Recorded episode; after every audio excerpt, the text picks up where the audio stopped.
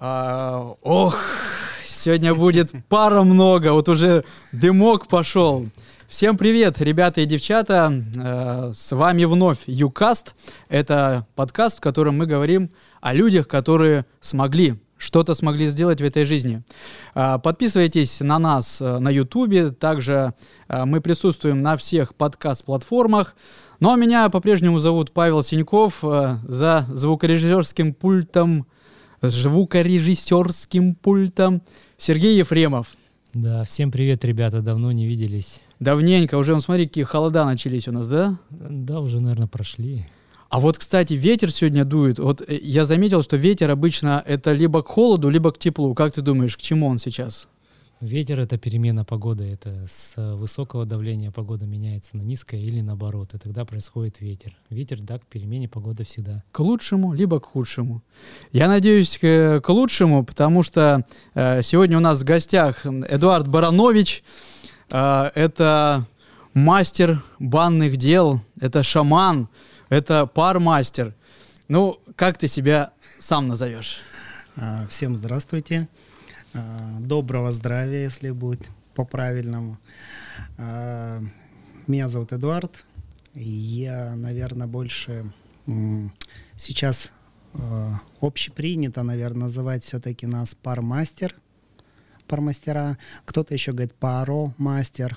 Вот. Но мне как-то приятнее для моего слуха пармастер. А вот скажи, пожалуйста, бывает в быту называют банщик. Это вот обидное название или нет? Нет. Ну просто банщик может быть широким. То есть вот вы любите баню ходить. Да. И вы тоже банщик. Ага. А любите следить за баней? То есть там топить, обустраивать и так далее. Это тоже банщик. Это Сергей. Я только хожу в баню. Это он. Поэтому это, скажем, такое общее такое все-таки название. А еще есть парильщик, то есть тоже говорят как бы, вот. Но люди, которые достигают определенного уровня в банной сфере, как и в других глубоких практиках, я думаю, что они все-таки себя перестают называть мастерами, называют себя проводниками. Потому что дальше задача каждого такого мастера именно быть проводником, привести, показать. Правильно человека направить, привести. Да.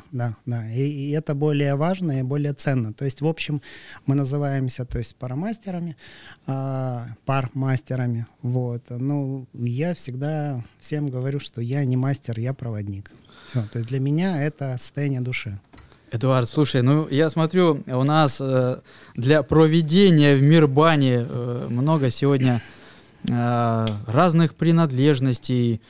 Давай потихонечку начнем рассказывать, впечатлять наших зрителей, потому что, ну, для меня, для простого человека, баня — это вот затопил, дров подбрасываешь иногда, и вот веничек купил там где-то на базарчике, и себя похлапываешь, да? Либо друга попросил, а у тебя тут некое действо. Рассказывай, что это? Для меня баня — это нечто духовное. Это такое место, где ты можешь попасть в определенный портал. И для каждого он раскрывается по-разному. И даже для тебя одного, каждый раз ты приходишь, это новое пространство. Вот, даже, наверное, более правильно сказать, баня — это пространство. Вот. И в этом пространстве совершаются таинства, чудеса. А раньше же, как у нас банька была в старые времена, это было там и рожали, и свадьбы делали, и операции в том числе делали в бане по-черному. Баня была универсальна тем, уникальна, что после протопки за счет дегтя не было вообще никакой вредной среды, никаких микробов, то есть была стерильная среда. Соответственно, благоприятная среда. Да. Вот. И там же проводили собрания, и все. То есть это было практически такое место чистоты. Универсальная, да. Вот. Соответственно, кстати, по старым традициям, свадьбы, когда играли, и это единственная ночь свадебная была, когда муж с женой могли провести время в бане вдвоем. Дальше ходили всегда девушки отдельно. Да, мужчины отдельно. То есть это единственная ночь, когда разрешали вместе быть в бане. Вот. И сейчас очень радует, что мы эти истоки поднимаем, возвращаем. Нас пандемия так хорошо развернула. Прям. В худшую и в лучшую сторону. В лучшую. Да, потому что долгое время мы шли по этапам сауны. Сауна — это что? Это комната отдыха для того, чтобы заниматься прелюбодействием, сексом. Выпить, отдохнуть и так далее. Да, попить пивка, рыбка там и так далее. Я, кстати, с этого тоже начинал. Прошел все эти этапы. Вот. Естественно, ни о каком там здоровье речь не идет. Это просто было только для галочки, для головы. То есть вроде мы типа вот все собрались, отдыхаем, да. А, бильярды еще же было. Это что же? Ты вспомнил. И да, не да, для да, бильярдов. Да. Все столы были вот такие, вот шарик можно было катнуть, и он вот так вот еще долго выкатывался. Вот. И радует, что потихоньку весь мир вот так развернули. И сейчас и за рубежом в том числе очень много присматриваются к баням. И есть разновидности бань интересных, разных, включают хамам и так далее. То есть, и народ сейчас вот к этой истории подходит теперь по-другому. То есть теперь это для всех уже пространство. Глубина еще пока разная. То есть как бы вот, но все люди больше практик вовлекают. И эта баня, она позволяет... Для каждого мастера раскрыться там настолько универсально. То есть, если, допустим, до прихода в баню ты был замечательным массажистом и там разные телесные практики делал, ты входишь в баню и ты продолжаешь там делать спа разные, то есть прогрел тело, проработал и потом делаешь свои массажные практики. То есть у тебя получается дополнительный такой обширный инструмент. То есть баня — это такая ступенька, с помощью которой тело там, твоего гостя, да, или как правильно сказать? Оно становится более доверительным, оно становится открытым. Ты убираешь все стены, засовы, защиты, то есть от которых человек, маски снимаются. То есть человек там себя чувствует... Хоть и наголо, но он защищенный. А сейчас это так актуально, потому что многих, и пандемия, и ситуация, которая сейчас нестабильная в мире происходит, она подшатнула психику, нервы, и очень много нужно, много людей, которые хотят как-то расслабиться. А вот, кстати, ты упомянул, что в мире становится довольно популярна русская баня, а есть какой-то, может быть, в мире рейтинг? Вот есть, я знаю, финская сауна, русская баня, вот что еще? Есть некий рейтинг, что лучше является сейчас в мире? Тут тоже очень сложно сказать, потому что нет четких канонов, нет относительно чего отталкиваться. То есть любой рейтинг, он должен складываться из каких-то... ступенек, цифр и так далее. То есть здесь нет отправной точки. То есть для одной территории, там, где температурный диапазон на улице в районе там 35-40 градусов, ты и так потеешь. То есть для тебя и так это жарко, и, соответственно, допустим, в русскую баню там уже для многих некомфортно. Только если им показать, что она с контрастами бывает, она правильно, сделать искусственный снег и так далее. Вот. То там заходит больше хамам. То есть где стопроцентная влажность, где тебе легко и так далее. То есть ты температурочку полежал, пролил плиту мраморную, которая нагретая, пролил холодной водичкой, лёл на неё, она потихонечку, плавно тебя косточки томит, все. Вот. Это как на заваленке. То есть там как бы больше хамам все-таки заходит. И детки, и женщины лучше его принимают. Если брать другие истории, где, допустим, резко континентальный климат, где вот как раз мы начали с ветра, где ветра очень сильно такие холодные или резкие дуют, то человеку хочется, наоборот, сухой жар. То есть заходит больше финка. Если брать, допустим, вот японцы, они любят, у них баня же вообще получается в жидкое. То есть нету так, что помещение ты сидишь, а есть... Извини, ты сказал, в Японии баня, у меня сразу, знаешь, так, японская баня, это как китайский джаз, как бы диссонанс, да, такой?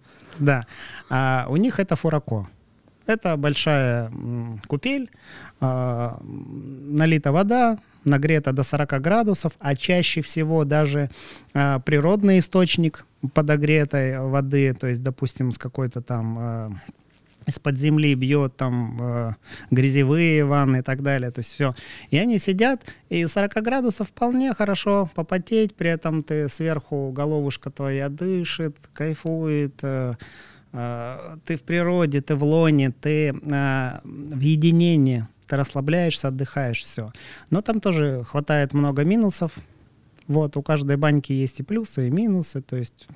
Вот. Но тем не менее она тоже набирает популярность, и даже в Россию очень много сейчас фурако приносят, и очень банные комплексы любят фурако ставить, горячие, это где-то 38-40 градусов вот, температура, и, допустим, если взять у нас банные комплексы «Бобры», у них там порядка уже, не знаю, там 30 бань, что ли, они там понастроили, там в каждой... горячая купель. И купели там такие диаметром, наверное, 3 метра. И там человек по 20, некоторые вот так садятся. И все, им баня не нужна. Все, для них баня закончилась вот этой купелью горячей. Ну и застольем, естественно. Но опять-таки сказать, что они не пропарились, нет. Они сидели при 40 градусах, прекрасно прогрелись, они встали. У них вот эта вся часть от головушки и вниз, она красная, порочки раскрытые, лимфочка подвигалась и так далее. Вот, поэтому они тоже были, просто это пассивная банька для пассивного отдыха. Эдуард, ну давай поговорим немножко о твоем детстве, о твоем юности. С какого ты города, где ты вырос, как ты рос? Ну, родился я в Красноярске и вырос здесь. Детство было таким очень... сложным и интересным. В каком районе ты вырос? Свердловский, правый берег. Так, ребята с правого берега пожаловали. Ну давай. Да, детство было ого-го. В 3 года я умирал, потому что я родился таким нездоровым мальчиком. У меня было прям 2 тома. Это... больничная, карточка, да, и там уже было вклеено, переклеено, там уже такие вот прям, вот, и в 3 года меня пенициллином, нашим, кстати, пенициллином перекачали, и я отключился, все, вот, потом меня все-таки реанимировали, и началась такая жизнь моя динамичная, я перестал толком учиться, когда в школу уже пошел, постоянно был в санаториях. То есть прям в наши санатории по России, и у нас здесь на Удачном был, там вот где сейчас монастырь, там был тоже детский санаторий, и прям на целую четверть тебя отправляют, и ты там один. И учишься, и лечишься, все. И это вот наложило на отпечаток, что мне приходилось, во-первых, в программы сложно попасть. Потому что даже в советское время, хотя, казалось бы, программа была всегда одинаковая, но все равно... Плюс-минус разные школы. Да. И где-то ты ушел сильно вперед, где-то ты отстаешь, и было очень сложно подстроиться, и для меня это был таким тупиком переходящим. Но это еще и психологическое, наверное, испытание, потому что, говоря о программе, еще же это новый коллектив всегда, новые учителя. И как раз вот коллектив тоже сказался на то, что ты сдружился, кому-то открылся, доверился, потом раз — расставание, потом опять новый коллектив, все. И это привело к тому, что я начал себя трансформировать, наверное, так, не делать акцент на знания, а делать акцент все-таки на контакт с людьми, на общение, подход такой вот интересный, чтобы тебе могли помочь, подсказать и так далее. То есть чтобы очень быстро, в каком бы ты коллективе ни оказался, чтобы ты быстренько вот так вот... Вливался. Да, протек, и все, растворился, и ты вроде там уже и свой родной уже давно и так далее. Опять-таки у меня была учительница одна, она была и библиотекарь, по совместительству. И вот она мне сказала ключевую вещь, которую я как раз через школьные годы пронес. Она сказала, не важно все знать, важно знать, где это можно взять, приобрести, прочитать, узнать и так далее. То есть важно понимать, где ты возьмешь этот источник, когда тебе потребуется эта информация.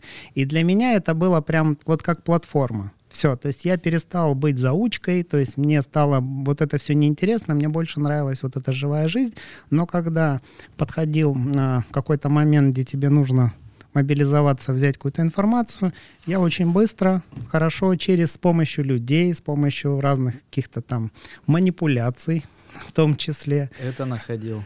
Да, очень быстро находил, и это позволяло мне очень хорошо адаптироваться в обществе. Вот. Даже если, допустим, брать после школы, я пошел в кулинарное училище, как Казанов решил себе. Так, это номер училища? На Красной площади. 86-е? Да. Я его тоже закончил.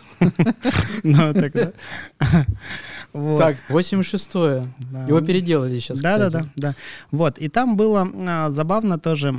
Люди настолько все-таки замкнутые как раз вот в своем мирке. Это вот как раз 80-е, 90-е годы, там многие закрывались. А я в этом плане был открытый. И тогда, когда нужно было поздравлять учителей с разными праздниками, преподавателей, все скидывались охотно, но не хотели слова произнести, преподнести подарок и так далее. Я такой... Не вопрос, ребята. Я всегда поздравлял, охотно делился своими эмоциями, все. При этом я не скидывался на подарок. И я был всегда в прекрасных отношениях со всеми учителями, и я на этом выходил. Мне не надо было глубоко вот это в знание. Да. То есть это, скажем так, я просто на чашу весов быстренько менял. И переигрывал ситуацию всегда в свою пользу. Слушай, ну такой, знаешь, подход психолога, да? Интересно. А помимо учебы, чем еще занимался? На самом деле я пробовал очень много. Занимался плаванием, получил юношеский разряд, но после этого я сдулся. Почему? Я не знал, что там происходит. После того, как в школу дюш переводят, что происходит отсев. То есть тебя специально нагружают, то есть час ты там прыгаешь на скакалке и так далее, а потом час еще делаешь заплывы там многокилометровые разными стилями. То есть мы просто никакие, то есть ни руками, ни ногами, ни языком дальше шевелить ты уже не можешь.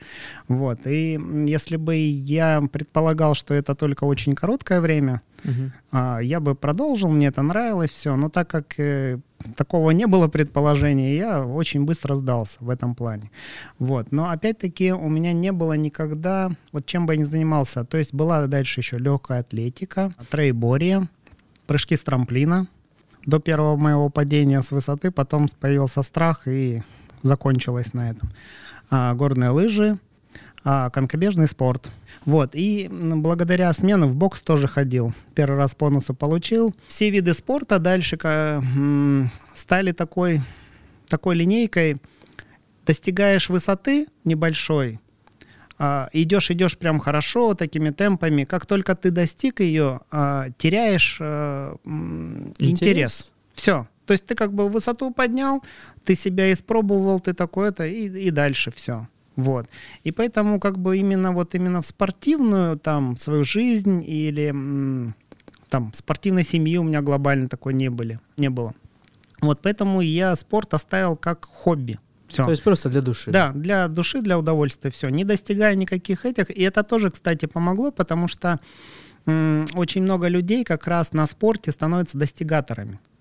Потом в жизни. И для себя, если вот так получилось, что их жизненный цикл там как-то повернулся, что спорт вышел из его линейки жизненной, ему надо просто работать. Все, они в тупике.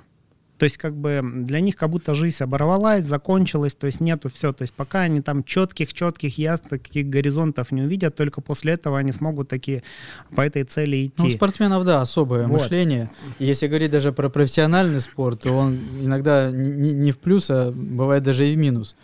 По крайней мере, в плане здоровья, психологического в том числе. Да. Вот, поэтому как бы я, наверное, даже и рад, что, во-первых, мне позволило это преодолеть мое здоровье. Так, на секундочку, я астматик, и у меня много-много еще других болезней, ну, то есть астма — это такое одно из основных, то есть как бы, и я могу нюхать ароматы, могу парить, то есть как бы и нет никаких ни нарушений, ничего. Волшебство? Спорт в том числе разный, обширный, то есть он сделал свое дело, он и подзакалил, и подправил. Ну вот такое детство у меня. Ну и, соответственно, я очень много был вне дома, так как меня постоянно перемещали, и я треть года я проводил всегда вне дома. фрагментами, кусочками. Это сделало, наверное, закалило характер. То есть такой, чтобы быть максимально открытой всему. Все, что приходит, либо ты начинаешь пенять на весь мир, что вот тебя такое, вот это забрали, то забрали, там все. А можно быть открытым и просто принимать, и кайфовать. И это вот приучило меня к такому состоянию наблюдать, познавать, впитывать, радоваться, любоваться. Угу. А куда поступил после училища кулинарного? Вот мне почему-то думается, что ты скажешь, там, не знаю, факультет психологии, допустим, потому что, да, вот человек, который любит наблюдать, разбирается в этом, вот, наверное, путь туда. И не угадал. И куда же? Я тогда пытался быть каким-то предпринимателем, и мне нужно было попробовать разные ипостаси. Я попробовал себя в ресторане поваром, попробовал в заводской столовой, пробовал в детском садике, пробовал в кафе. В заводской, кстати, столовой прикольно было, когда наготовят беляшиков, пирожочков. Много, одевать их некуда, они портятся, да, и они такие, ты молодой, бери там, и давали лоток такой, откладывали эти пирожки, и идешь прям на Предмостную площадь, либо на цирк, и ходишь, продаешь. Вот она, жилка предпринимательская. Да-да-да. Не, заводская столовая — это еще и про то, что ты приходишь в 8 утра рано утром, этот большой чан картошки. Ты сначала его засунул в машину, которую специально чистит, а потом еще сам глазки. И как бы попробуй только не очисти глазки. Вот я это... И зимой, когда в минус 30, оба. Я просто понял тогда, что наверное, поварская тема не моя. Я чуть попозже понял, когда попробовал в разных ипостасях и увидел, что в каждой среде очень много... не столовского, ну, в смысле, не поварского. То есть, допустим, привезли мед, бочку, сейчас будет чай с медом, там все прекрасный такой, в граненых стаканах, ароматный. А потом смотришь, мед этот руководитель, там, заведующая или по всем раздала, себе разобрала основную долю, там все. И говорит, а теперь, говорит, ну, делайте чай с медом. Его же списывать как-то надо. А как сделаешь чай с медом? Единственное, это жечь сахар на сковородке, потом разводишь с водой, заливаешь чаем. Получается аромат действительно меда, прям даже привкус меда, но кроме бесполезного там, даже, я бы сказал, вредного, ничего полезного там нету. И таких моментов очень много, то есть прям в каждых. Допустим, была одна кафешка, там утром ты приходишь, спускаешься в мясной цех, где вот большие эти шнеки стоят, такие там все эти мясорубки, и их никто не моет, просто закинули сверху мясо свежее, включают этот шнек, тут же с писком, с визгом крысы выскакивают, то есть, ну, сам понимаешь, они там это мясо ели, там, и так далее, и все. И потом с этими прям, с когтями. Да противно, конечно, вся вот эта вот ты на этом акцент делаешь, а тебе говорят, а ты давай на 2-3 раза перемоли это, чтобы, ну, никому там ноготь не попался и так далее. Все. И где бы я ни работал, везде была примерно такая же история.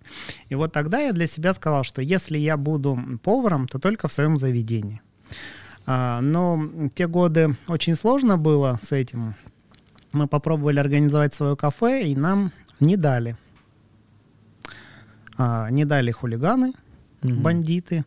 Это какие года? Это вот как раз уже ближе к 90-м. Дальше я такой думаю, ну ладно, все, отпустил эту историю и пошел, вспомнил, у нас раньше же в учебах еще было профессиональное образование еще параллельно. Мы проходили раз в неделю, ездили, какую-то профессию получали прямо от школы. И я тогда получил столяр-станочник. Я думаю, поеду в доки, поработаю, стеночки пособираю. Там тоже, кстати, были интересная история у нас, показательная, которая тоже мне привнесла в жизнь. У нас была бригада такая дружная, и там половина смены ты делаешь, детальки готовишь, каждый свою деталь, а вторую половину делают упаковку. собираешь эти стенки, чтобы могли там по всей России разъезжаться. Mm-hmm. Перед тем, как тебе паковать, тебе нужно ты должен допустим, 10 или 8 упаковок этих сделать, соответственно, ты детали набираешь на 8-10 упаковок. Mm-hmm. Ну, а так как кто-то не успевает наделать детали вовремя, ну, и ты понимаешь, ты берешь частично половинки, а потом еще доберешь детальки, ну, чтобы тебе... Ты же сразу все равно не упакуешь за раз 10. Mm-hmm.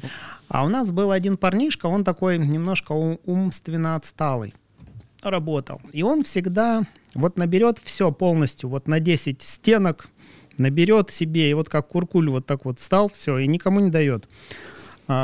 Бригада собирается раньше же всегда собраниями, все эти общественные собрания и так далее. Собираются, говорят, так и так, все жалуются на тебя, его вызвали. Хотели его поругать, чтобы пожурить как-то. Вызвали, говорит, почему ты так делаешь, можно было бы процесс не останавливать и так далее, все. И тут он произносит такую ключевую фразу, которая в моей жизни тоже я взял на вооружение и пронес ее. Она прям уникальная.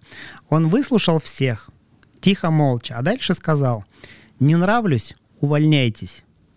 Увольняйтесь. Да, да. И это было просто бомба. Красавчик. Бомба, да.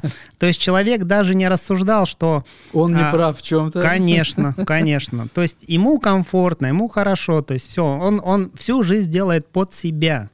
Он ни под кого не подстраивается. То есть. И для меня это было тоже прям показательно. Я вскоре ушел, перешел в СТП. Это которые такое? Дороги, спецавтотранспортное предприятие, которые дороги чистят. Я устроился туда столяром, получил там профессию тоже столяра, разряд повысил, делал лопаты. И потихонечку как раз началась эра ларьков, и мы начали делать Колымом такие витринки лесенкой, чтобы удобно было бутылочки, товар выставлять, все это . Я помню эти ларьки, когда куча этих полок, и окошко небольшое. Да. Это дало тоже такое определенное предпринимательство и свободу действия, потому что просто работать на зарплату я не хотел. То есть мне хотелось чего-то большего, чего-то интересного, творческого и так далее. И как раз эти полочки, они позволяли. Но ресурса своего, конечно, не было. И, соответственно... своего заводика. Да, да. Приходилось совмещать с государственным. Вскоре нас попросили уйти, потому что мы в это дело привлекли целое прям и водитель генерального директора, и все-все-все, то есть там уже такая ячейка собралась. И мы, в общем, ушли и создали свое такое небольшое производство. А вскоре и мне заинтересовала деятельность рекламы. Наружная реклама. У нас было одно единственное рекламное агентство на Джамбульской, государственное, и на этом все. Там мне было это интересно, и мы потихонечку тоже в квартире делали ее вручную, производили, потихонечку делали тоже вывески для ларьков, красили какие-то переходы, красками делали все. И тогда же это, наверное, только развивалось, да, вся наружная реклама, наружка. Да. Там я тоже был не всегда хорошим мальчиком, приходилось крутиться как можем. Понятно, что не было никаких стартапов, никаких помощи, никаких кредитов. Родители у меня простая рабочая семья. И, соответственно, приходилось, мы могли прийти в какой-нибудь подъезд и там снять какие-то лампочки дневного света или что-то, которое использовать. Могли где-то, допустим, если у нас заказывали номер дома, циферку снять. Да, мы могли приехать в другую улицу, найти такой же номер дома на улице и снять. Причем были тоже казусы, когда тетенька такая с бульдогом подходит, а мы табличку снимаем. И я думаю, все, сейчас нас покрошат тут, загрызет нас собачка, все. И мы ей не растерялись, мы мы бригада по замене табличек. Да, у вас сейчас табличка не световая, а мы сейчас снимаем, демонтируем, будет световая. Ну, в общем, да, таким моментом благодаря мы потихонечку поднялись, выправились. Этот период прям тоже переживали. Морально нам было, все эти моменты воровства и каких-то такой химии, конечно, неприятно. Вот. А чувствовали прям неловкость, такое угрызение совести. По возможности, если где-то была возможность нам помочь какой-то благотворительностью, мы всегда в это включались охотно. Вот. И после этого мы уже вышли на другой уровень. Мы стали делать заправки. И первый наш заказчик был «Фортуна Плюс», и всю сеть заправок «Фортуна Плюс» с тех пор полностью мы делали. Заправка, ты имеешь в виду? Заправочная станция, ЗЭС, да-да-да, все. Угу. Мы выходили, был готовый только общестрой, кирпич, колонны там из металла стояли, все. Все остальное, облицовку, все-все-все делали мы полностью. То есть рекламы.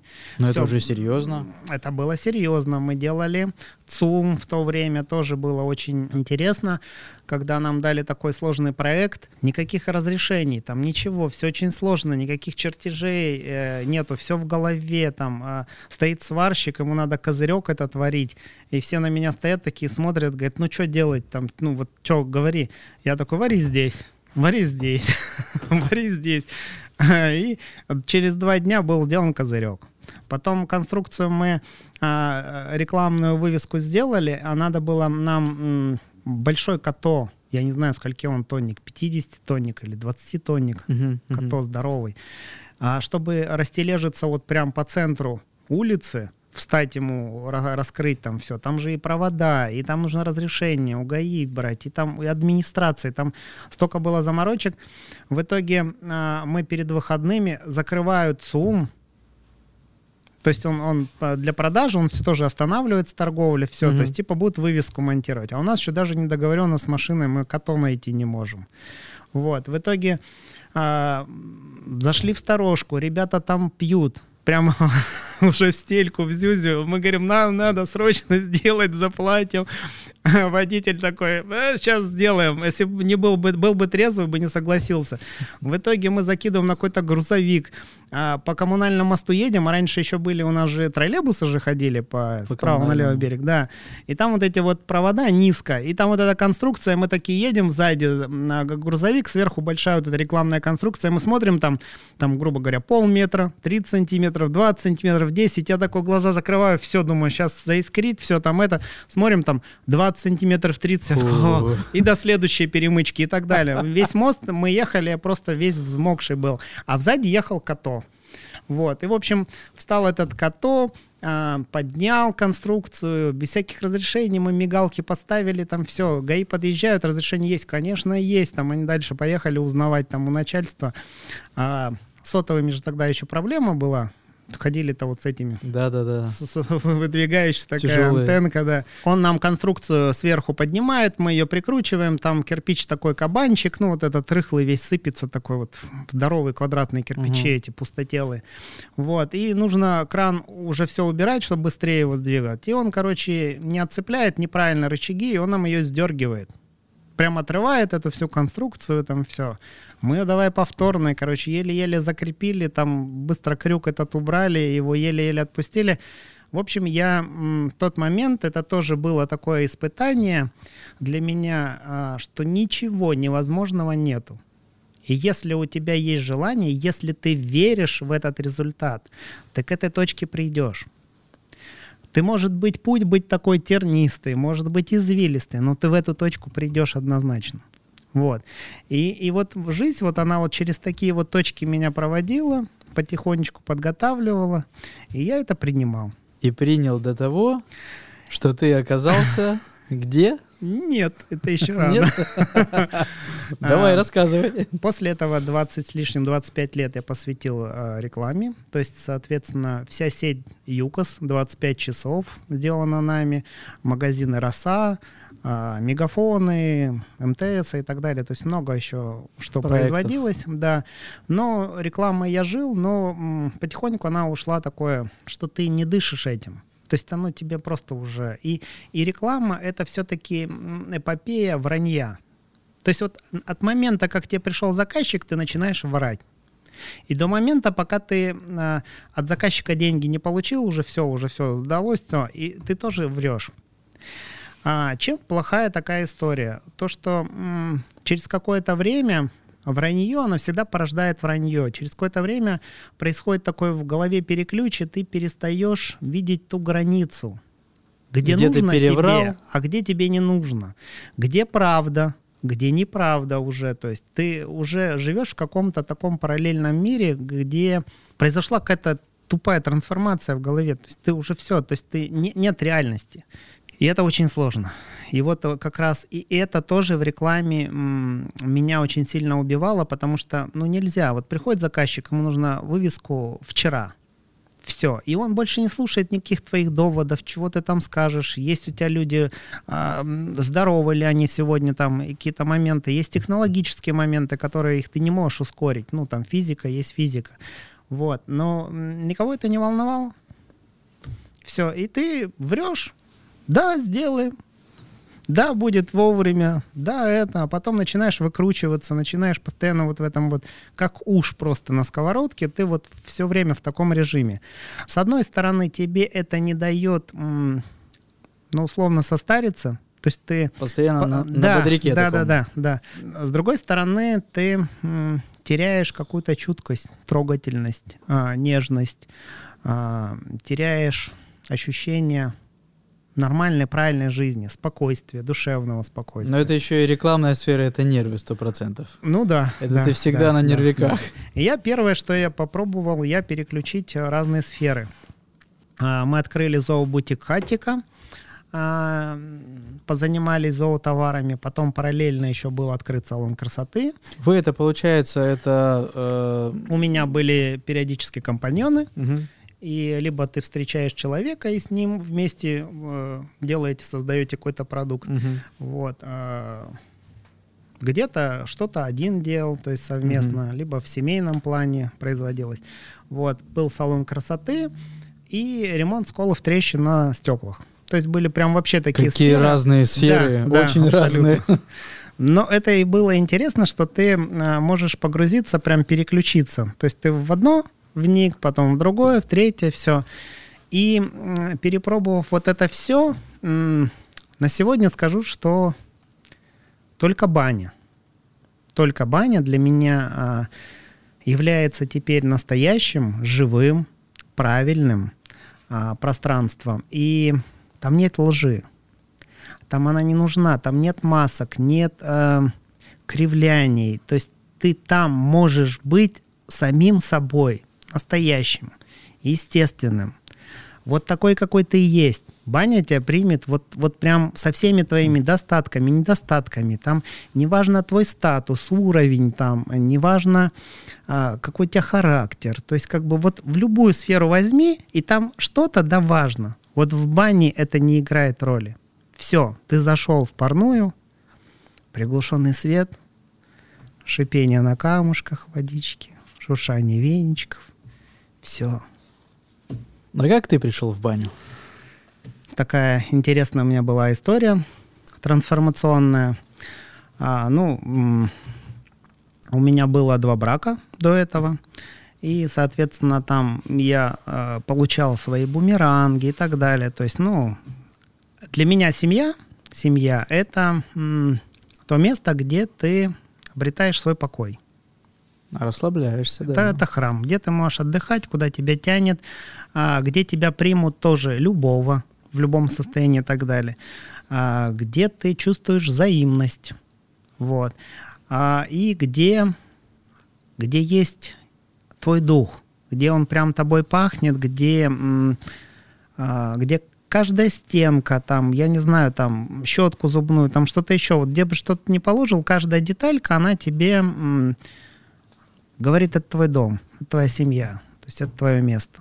К сожалению, приходит такой момент, когда мы теряем связь между мужчиной и женщиной, то есть в паре, и дальше люди начинают существовать.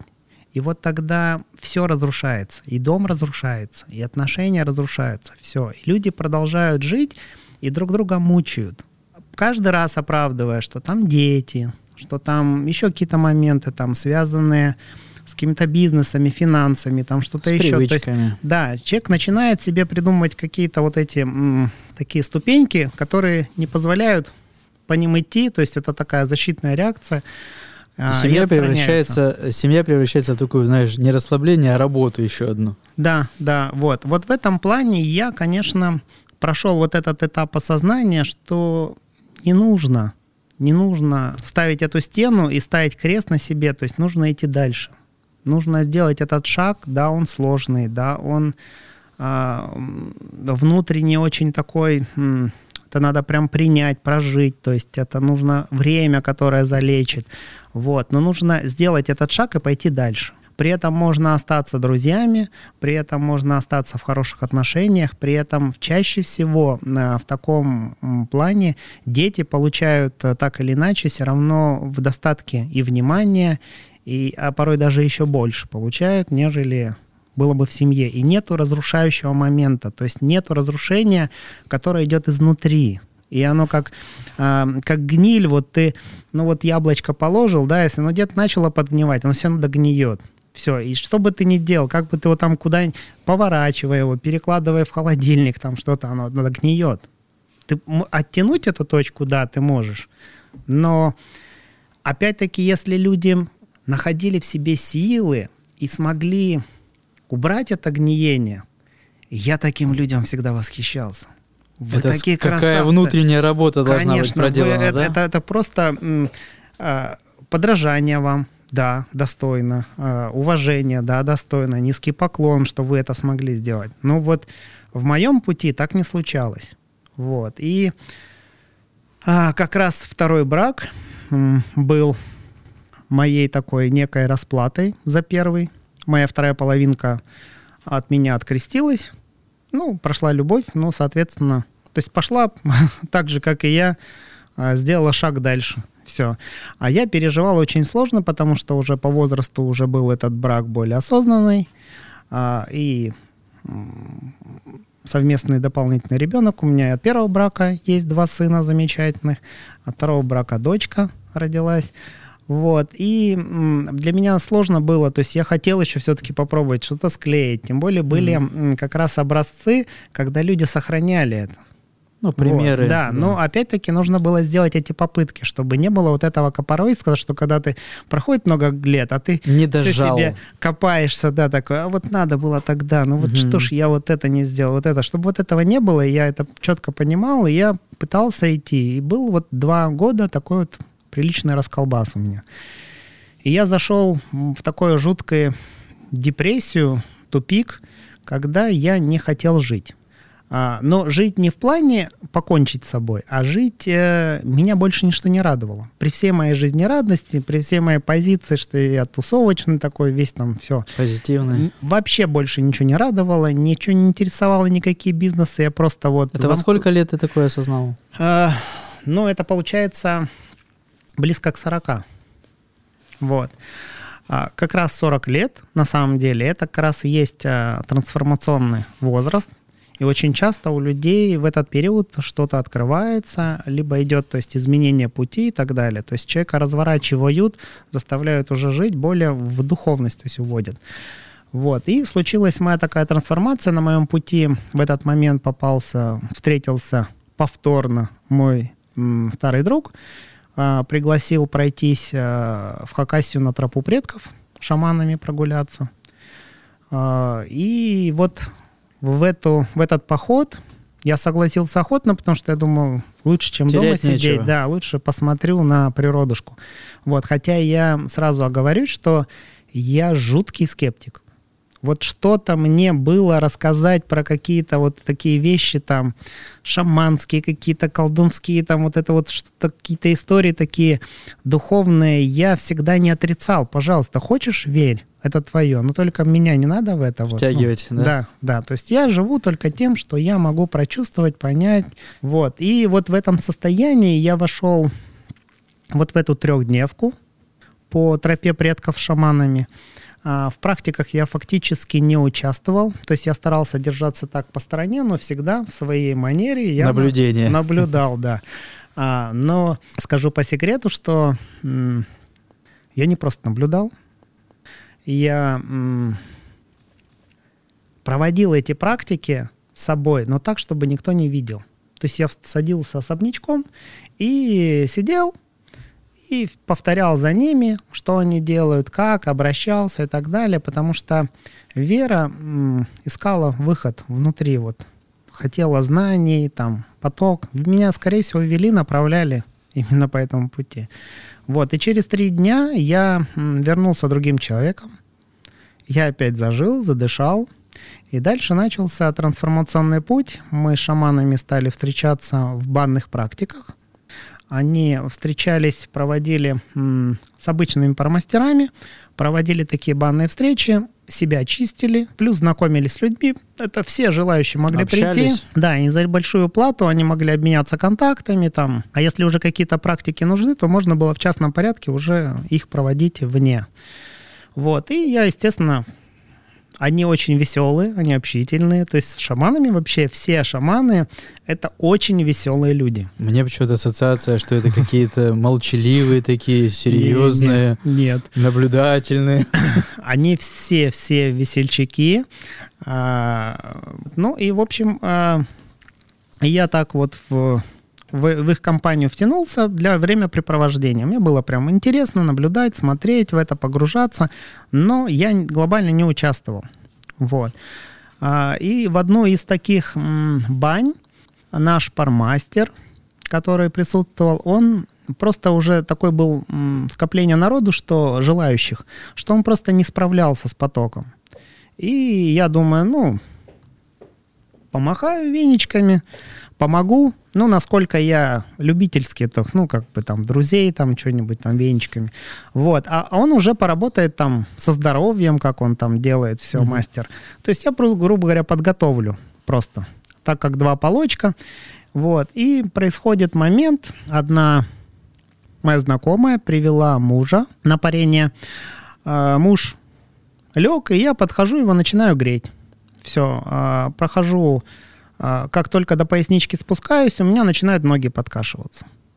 Вот. Я такие, опачки, думаю, может, перегрелся. Ну, вышел, меня ж никто не заставлял парить. Вышел, захожу повторно, смотрю, он все еще лежит. Думаю, ну, ладно, еще раз погрею. Беру венички, начинаю опять там от головушки, не помню, или от ножек его грею. Как только до поясницы дохожу, опять ноги подкашиваются. Я такой, ну, что такое? Вот. В общем, после 3-го раза, когда я к этой точке подошел и опять подкосились ноги, я выхожу и говорю там, Зухра, шаманки, обращаюсь, говорю, сходи, посмотри, что-то у человека не в порядке со здоровьем. Зухра поворачивается и говорит, ну, поздравляю, родной, тебе дали дар по здоровью. Вот. Я, естественно, такой похихикал. Ну, мы же там все юмористы. Я говорю, ага, сейчас разбежался. Вас просто, думаю, не хватает, ну, рук. И раз я тут начался такой, проявил инициативу подмахивать венчиками, что типа они хотят себе, как сказать, помощника вырастить, ну типа. Я такой, не-не-не, никакого дара. Подмастерье, да? Да.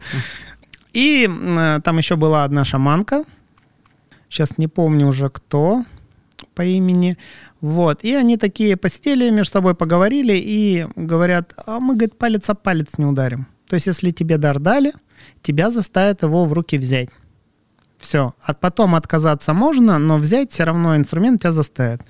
Все. И дальше была целая, наверное, история, очень длинная трансформация. Очень много было вокруг смертей. Причем они ко мне напрямую не относились, но я косвенно в них участвовал. И мне показывали, насколько все остальное, что вокруг человека, неважно. В момент, когда ты умер, больше не важно ни накопление, ни твои планы, ни то, что там у тебя дети остались, ни дети, там, дома, работа, что-то еще. То есть это все больше не важно. 15 минут тебе сказали какие-то слова, еще 10 минут там 2-3 человека закидали, поставили венки, и все, и человека больше нет. И важным остается как раз, и эти смерти были, они все были основой здоровья. То есть люди где-то, ай, стерплю, ай, вот сигналы были, они такие игнорили. Просто это не почувствовали люди, да? Да, да, да. Поставили как бы это не на значимую ступеньку, и мне это четко показали, то есть что нужно ценить здоровье, то есть это самый важный и ценный ресурс, который дарован человеку. Есть у тебя здоровье, сделаешь, добьешься все свои задумки, желания, там, вот все, что ты хочешь. Нет здоровья, ты обуза для себя и Т-обуза для окружения. То есть в большинстве случаев люди, которые тебя окружают, когда ты болеешь, страдаешь, они ждут, когда ты уже уйдешь. Подотворачиваются. Да. Холодеют, либо улыбаются уже через маски и так далее. То есть дальше еще была там личная история, которая тоже была связана с раком. И в какую-то точку я прям пришел и осознал четко, что этот дар — это самое ценное, что я мог вообще получить у Господа. И я тогда и к церкви обращался, и к гадалкам ходил, и много там моментов таких у меня трансформационных тоже было. Хотелось, чтобы знать наверняка. Утвердиться, да? Да. А как ты почувствовал этот дар? Это энергетически что-то? Или это люди, мудрые, опытные сказали, самовнушили ? Первый дар — это то, что я почувствовал, что у человека есть проблема. У человека, кстати, был сломан позвоночник, он спортсмен. И сидит на обезболивающих, очень все сложно. То есть, перемещается, но очень сложно все. Вот. А я это почувствовал фактически без прикосновений. То есть я почувствовал внутренне. Вот. А потом, когда начали мы развивать, уже в баньках, я когда все это принял и начал его раскрывать, начали на моем жизненном пути попадаться учителя, причем они даже не связаны с банями. То есть прям попадается иглоукалывание, там что-то еще, какие-то моменты, то есть все. И каждый начинает давать, причем давать знания бесплатно. То есть это не то, что ты пришел где-то на тренинг, увидел, да, там все, тебе захотелось, ты пошел. Нет, к тебе подводят человека или тебя к нему приводят. То есть вас так соединяют, и только этот человек может дать тебе этот блок знаний.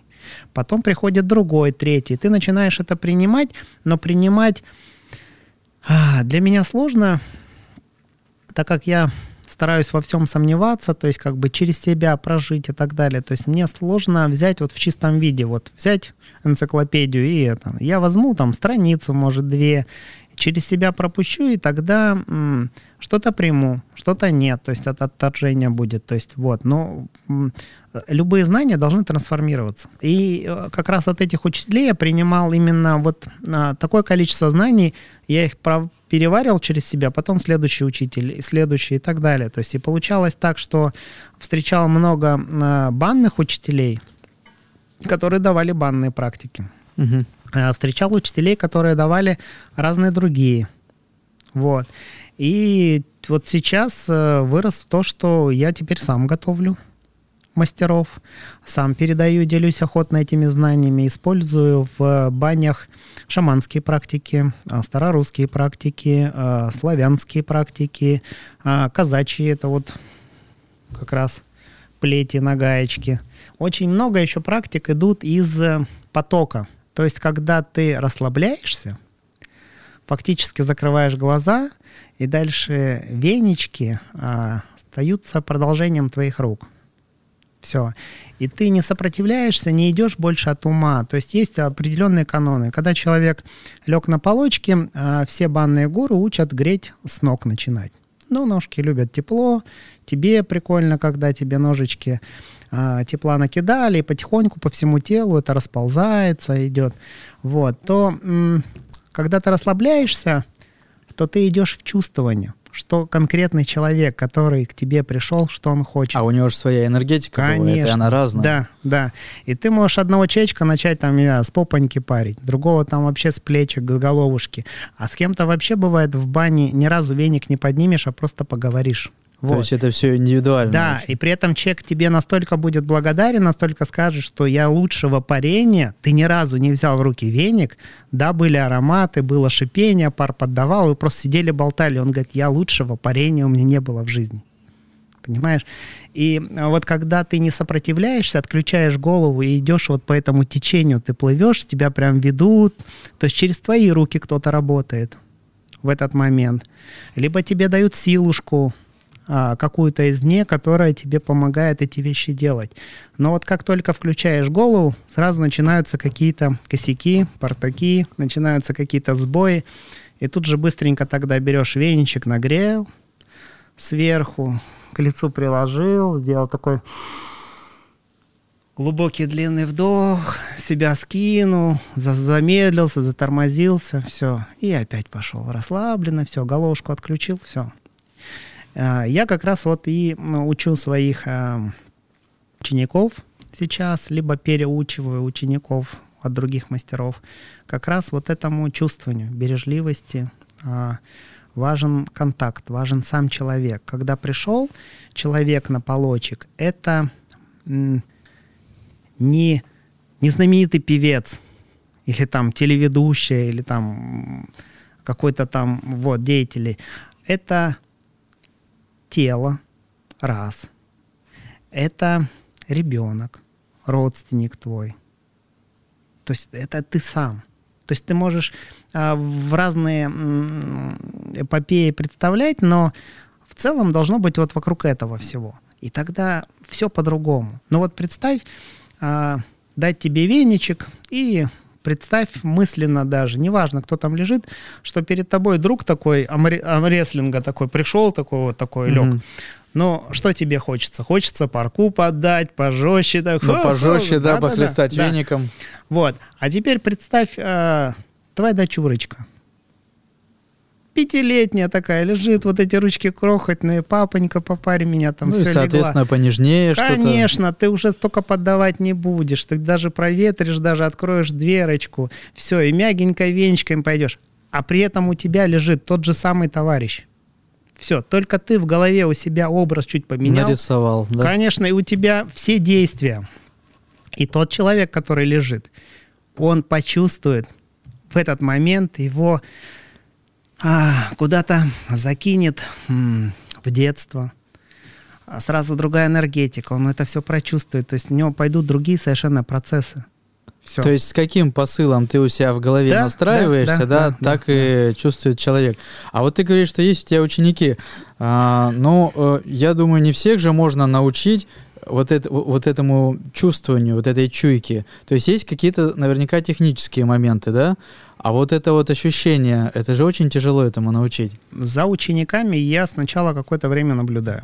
Что за человек, как ведет себя и так далее. Если я в нем увидел искорку, если я увидел у него потенциал какой-то, то тогда его можно вырастить.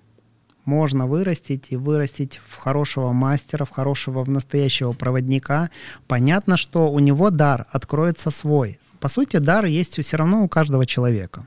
Просто нужно не торопиться, через какое-то время он открывается, и его можно вырастить, можно его расширить, можно его использовать в том состоянии, в котором тебе его дали. Вот. Но когда такого человека ты растишь, ты ему даешь базу. То есть это, знаешь, вот как ты дал ему шампур. Угу. На этот шампур ты одел там один кусочек мяска, там, второй, подготовил уголечки и говоришь, все, замечательно, ты понял алгоритм, все, то есть как вот действовать, все. И дальше ты вырастает, он такой еще третий кусочек мяса, четвертый одевает, все. То есть он составляет дальше сам. И он дальше пойдет расти по правильному пути. И он как раз будет встречать своих... учителей правильных, да, не будет сам бежать и оголдело там пытаться нахапать информацию. У меня таких тоже очень много мастеров, которые... Ну, такие технари назовем, да которые больше разных техник там. И я всегда над ними поражался. Я говорю, вот представляешь, вот ты... в тебе кладется информация такой, что если тебя взять клонировать, допустим, на 5 человек... разделить, то есть вот из тебя 5 человек сделать. И 5 человек, это получится 5 разных мастеров из твоего клад сознания, который ты себе создал. А почему ты это не используешь? Зачем ты тянешься еще к чему-то большему? Зачем? Куда ты... человек говорит, что да, вот это я изучил, но вот мне кажется, что вот это будет работать, когда я еще изучу это. Но это, может быть, психологически такой достигатор, да? Да. Я и говорю, что ты же понимаешь, что это не будет конец. Ты там изучишь, скажешь, это еще не работает без этого. И я говорю, это бесконечности. То есть это, польза от этих знаний, которые ты получаешь, получается, ты свел к минимуму. Ты такой замкнулся на себе, такой, да, я сейчас буду как кладец получать, но ты больше блага никакого не несешь. Тогда ты для окружения, для сообщества, ты...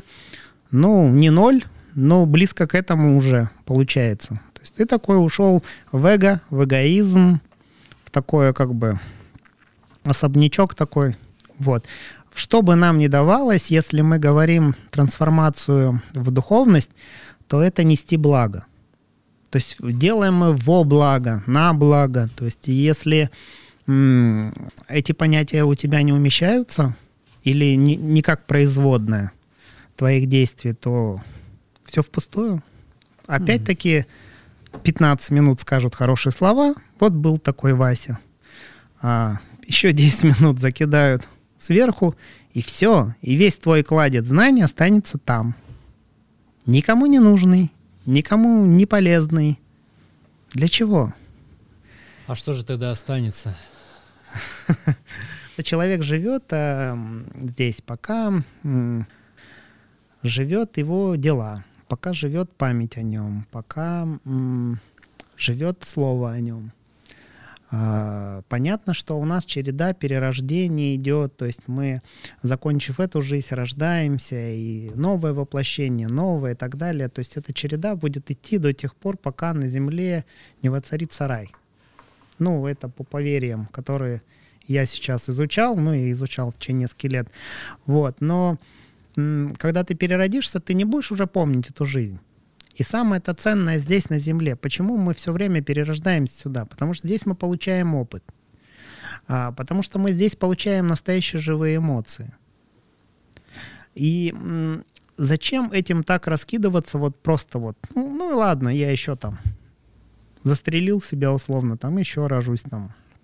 И еще, то есть в другом теле, и все. Но ты не будешь этого помнить, не будешь этого знать. Поэтому нужно жить так, как будто ты живешь последний раз. То есть дышать так, радоваться разным мелочам. Ну вот к 40 ты только это начинаешь понимать, потому что по молодости вот эти все вот безбашения, да, которые происходят, а к 40 начинаешь задумываться об этом. У нас и жизнь так устроена. У нас, когда по жизни ведут, сначала тебе по молодости дается карт-бланш. И карт-бланш дается и по здоровью в том числе. То есть многие вещи, которые мы в молодости по здоровью получаем, они проскакивают у нас вот на раз. То есть нам такой прям... То есть такой иммунитет условно компьютерный нам дали. Такой типа вот ты делай как хочешь. У тебя нет страха, нет там каких-то обременений. И ты такой горячей головой вперед. Это же и есть приобретение опыта и свобода воли. То есть задача, почему нас к 40 начинают? Потому что твоя жизнь подходит к финалу. И вот ты пожил как хочешь. Зашел ты в правильную тропиночку, и ты по ней идешь сейчас, и ты идешь по духовности, ты ведешь достаточно правильную жизнь, то есть ты смотришь на правильные горизонты. Иди спокойно, нет никаких у тебя трансформаций, ты идешь правильной дорогой. Нет? Все, хватит тратить ресурс тела, давай тебя начинаем. И начинают закручивать. И чем ты сильнее развернула, тем сильнее закруточки такие. Причем все трансформации начинаются, если ты сопротивляешься, тебя пускают на второй, третий, четвертый круг. В общем, пока ты не понял урок. Да, ты проходишь эти уроки, но каждый следующий урок, он жестче.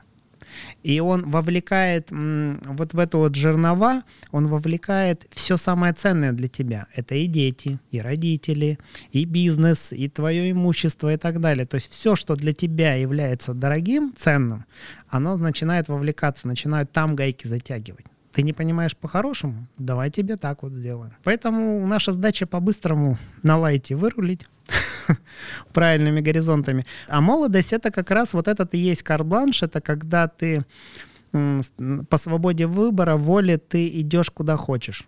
То есть горизонты ничем не ограничены. Ты двигайся как вот куда. Вот те глаза глядят туда вперед. Все. Лучше, конечно, там потихонечку бы сразу подруливать. Да-да-да.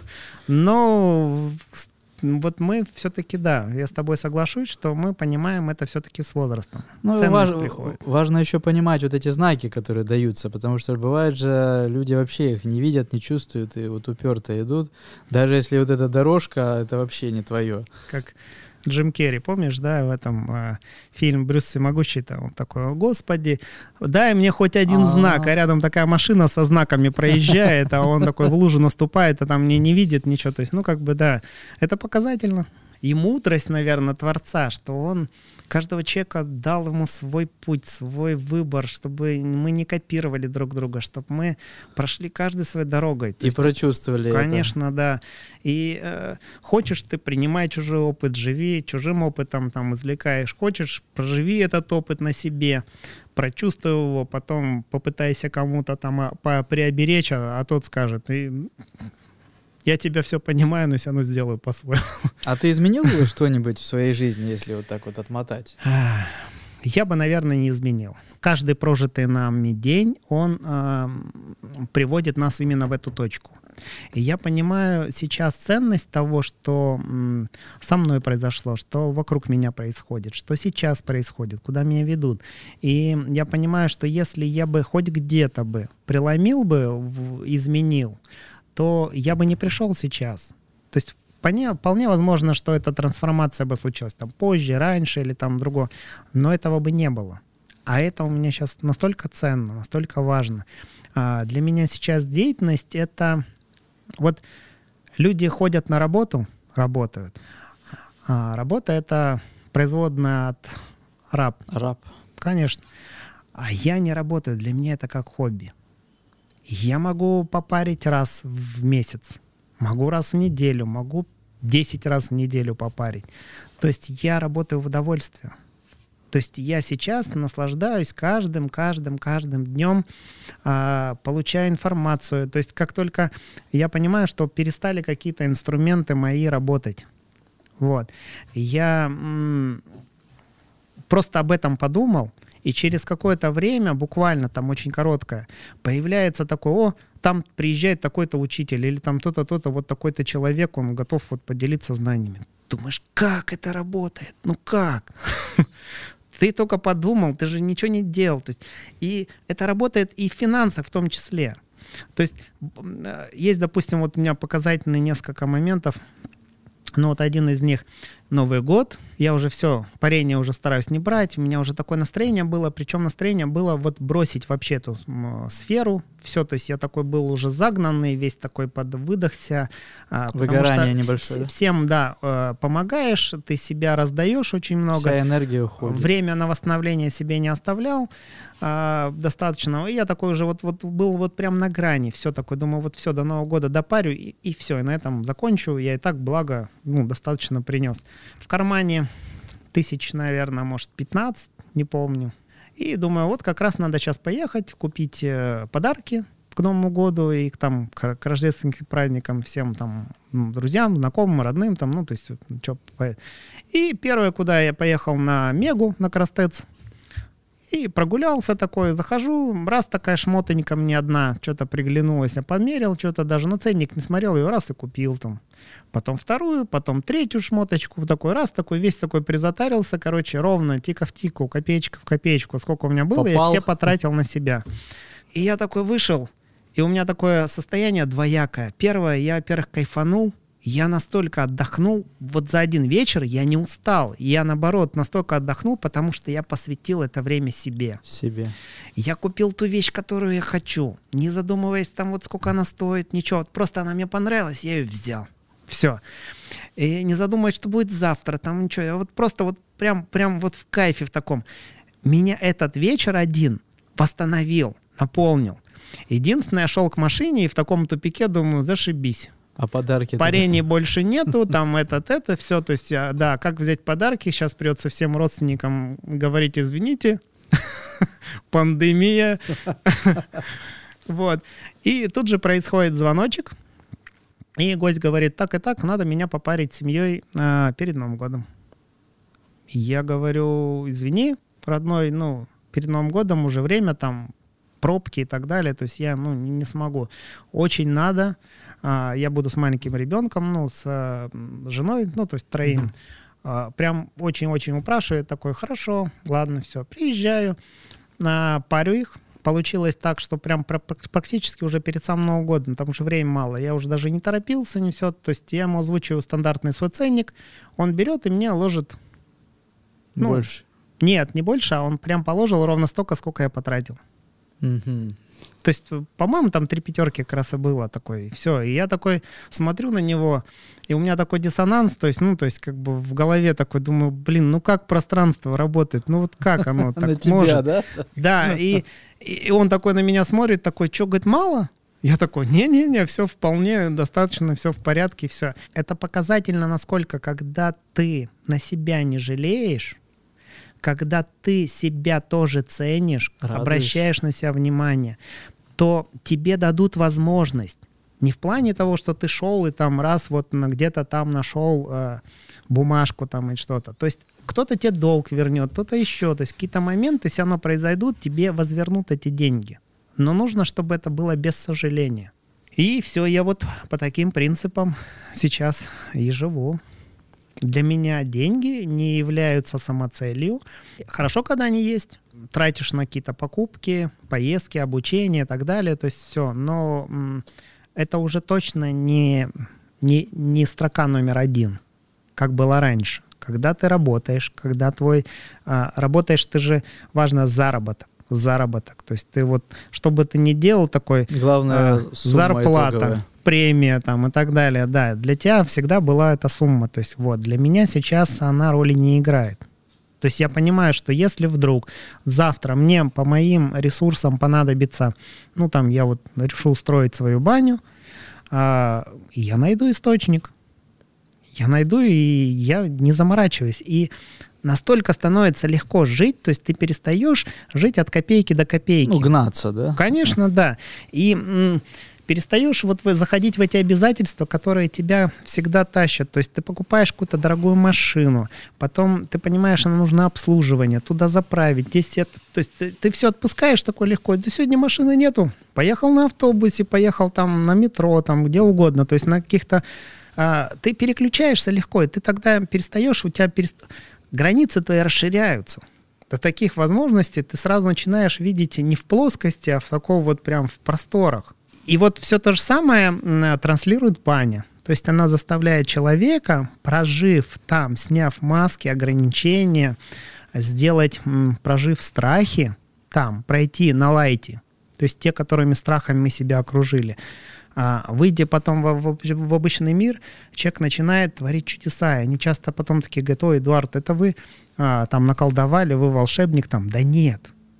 Да нет, это вы волшебники, вы творите после того, как вы вычистились, то есть познали какие-то другие вещи, то есть вы сняли маски, сняли ограничения, вы творцы, вы перестали жить вот в этих оковах, вы их просто сняли, все, и вы теперь живете по-настоящему. А у нас в стране, вот по твоему опыту, много людей, которые до сих пор в этих оковах, и их нужно, ну, где-то переучивать, перевпечатлять, ну, посредством бани, естественно. Ну, скажем так, у меня много бывает на парениях депутатов, и весь депутатский состав, они в оковах. То есть у них такой эгрегор одевает такие оковы на руках, на ногах, у них на шее. Я почему говорю, что у меня дар есть, я могу закрытыми глазами, когда к человеку прикасаюсь, я еще вижу. Вижу какое-то небольшое будущее его, либо какие-то предостережения и так далее. Иногда вижу смерть человека, но не люблю. Это самые плохие видения из того, что может быть. И точно человеку про смерть не говорю. Угу. Как раз вот эти оковы помогаю снимать. Но вот у депутатов, которые уже долго в системе проработали, у них настолько они передавлены, то есть их можно только приослабить. То есть, скажем так, чуть-чуть приоткрыть, но снять не получается. То есть снять должен тогда человек. То есть человек должен пройти какие-то этапы, приложить усилия, и только он может сам их снять, выйти. То есть это нужна его воля. А насильно мы, причем у нас были практики в Иркутске, и мы пытались одному депутату, там было просто на грани ухода из жизни. Угу. То есть человек очень короткий промежуток должен был уже уйти. Вот. И мы вчетвером пытались вот их как раз снять. И у нас при всех наших усилиях, а все были очень сильные ребята, у нас получилось их только там ослабить, ну, условно, на треть. Все. Но этого хватило для того, чтобы человек вздохнул по-новому, увидел себя со стороны. Там получилось во время парения, у него была такая отключка. Вот, мы его откачали. И он как бы прожил еще раз свою смерть, и это дало ему шаги поменять себя. Вот. Но чаще из депутатского состава люди не хотят от этого избавляться. Потому что как раз этот вот эгрегор, эти оковы, они им дают и возможности. То есть на какой-то период жизни их это устраивает, и они сами в это идут. Что бы ты ни говорил, как бы ты это им ни преподносил, не рассказывал, не показывал, бесполезно, они прямо сами идут. Причем они к этому относятся как, типа, а давай я к тебе еще раз приду, там, через 2 месяца, 3, поплачу еще денег, ты меня еще почистишь, мне, чтобы полегче подышалось, там, все, и дальше так, все. То есть их все устраивает. Но это где-то же и страх, и привычка, да, наверное, у людей, тем более, которые в этой сфере уже давненько. Им легче так устроиться. И либо они не чувствуют в себе сил что-то поменять, либо они себя не видят в другой проекте. Это же очень большой страх поменять все, когда тебе уже, ну там, не знаю, за 45. То же самое чувствуют и люди, которые есть молодые депутаты, и которые еще не глубоко погрязли в этом, но тем не менее у них уже тот же самый взгляд. То есть я думаю, что здесь с возрастом... От человека зависит, да, все-таки? Да. Люди идут в это осознанно, идут прям, то есть потому что, как и любая чаша весов, каждый человек ее использует. То есть ты все равно на чашу ложишь, и если там перевесило на твои плюсы и так далее, и ты из этого больше извлекаешь каких-то для себя плюсов, то ты стараешься идти тогда в этом направлении. Вот. И для них, видимо, вот эта чаша весов, она вот такая прям зашкаленная всегда, с изобилием. Так, ну давай поговорим о людях других сфер. Вот большинство людей как относятся к бане и вот к той философии, о которой ты говоришь? Большинство людей, если брать основную массу, относятся все-таки с непониманием, недоверием. Потому что когда идет разговор шаманы, какие-то обряды, обрядовые бани и так далее, то есть, естественно, люди такие... Да. Ну, что это вот это как я скептик, да, такой же. Но человек, такое существо, оно любопытное.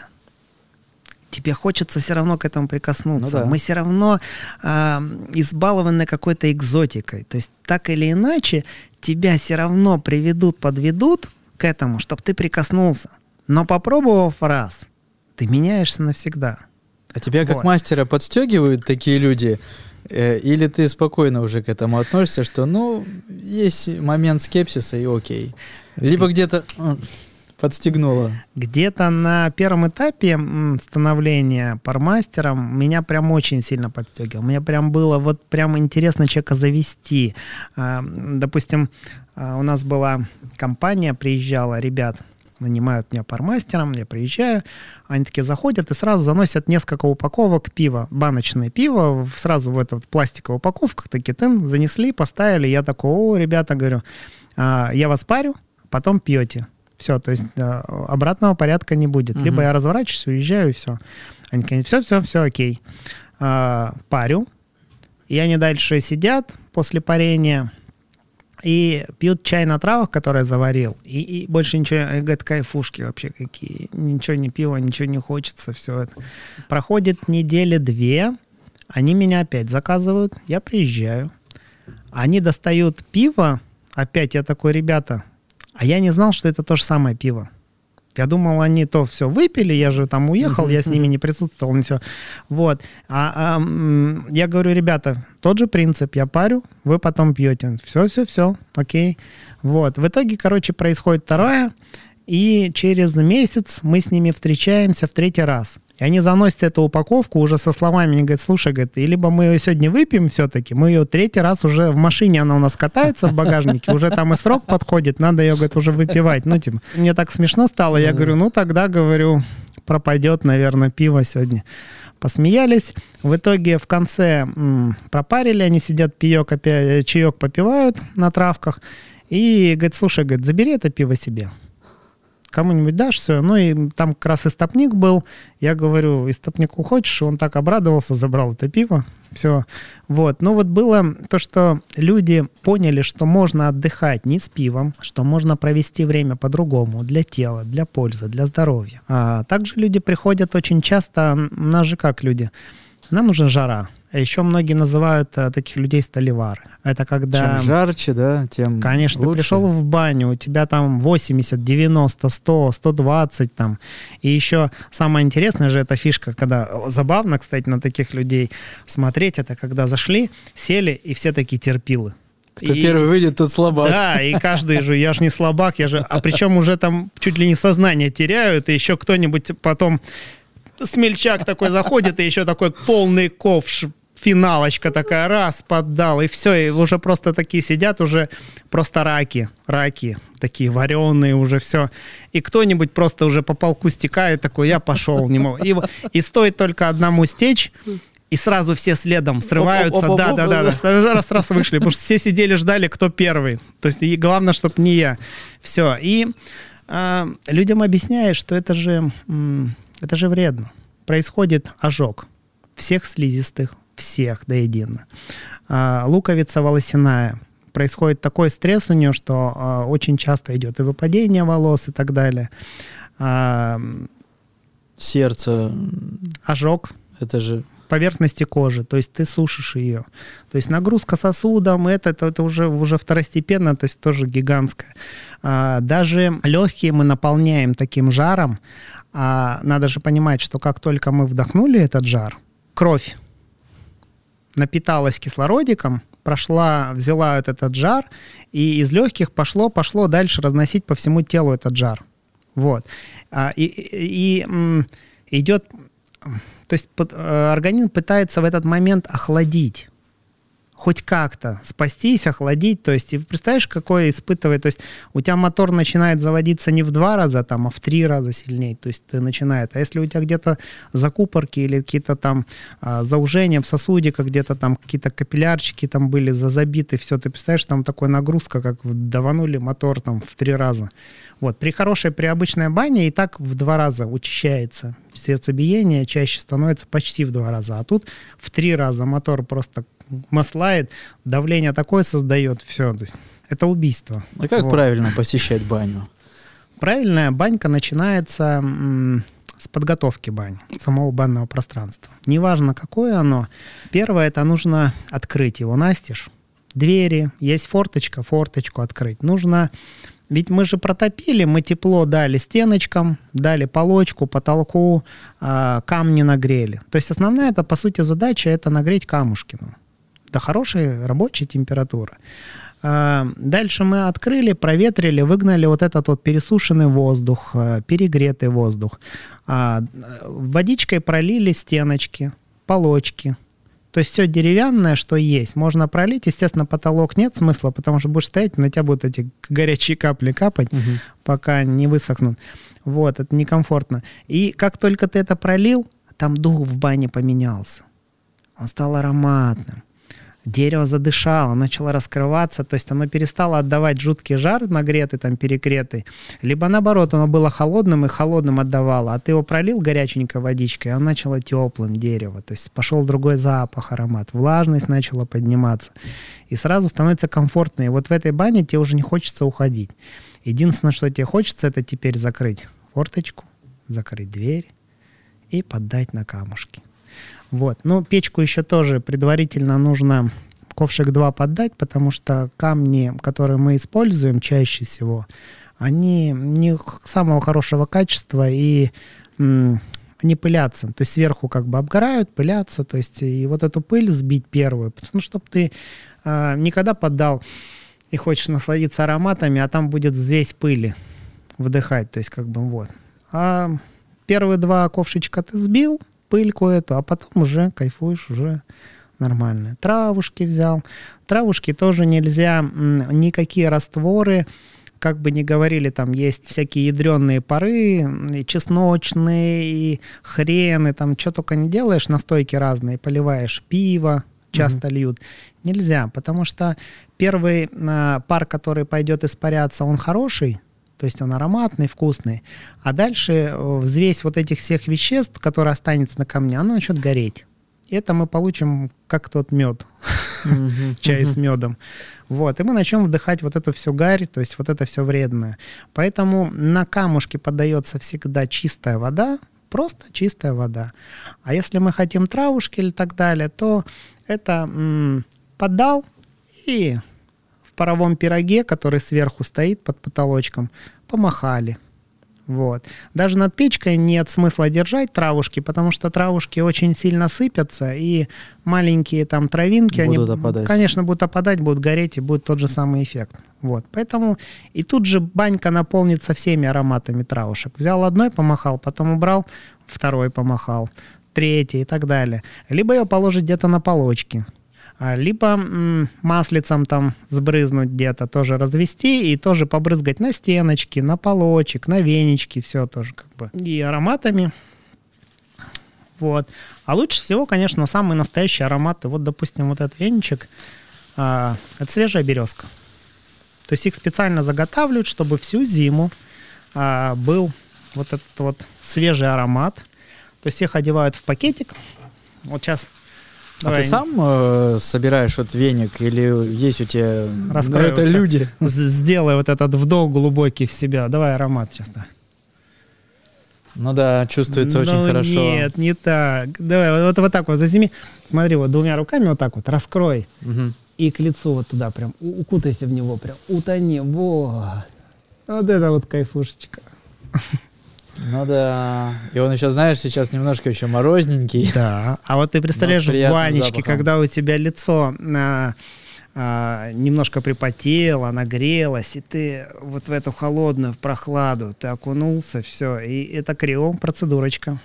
Вот. Для лица приятная штука. Да-да-да. Я считаю, что все, что бы ты ни делал в этой жизни, ты должен делать профессионально.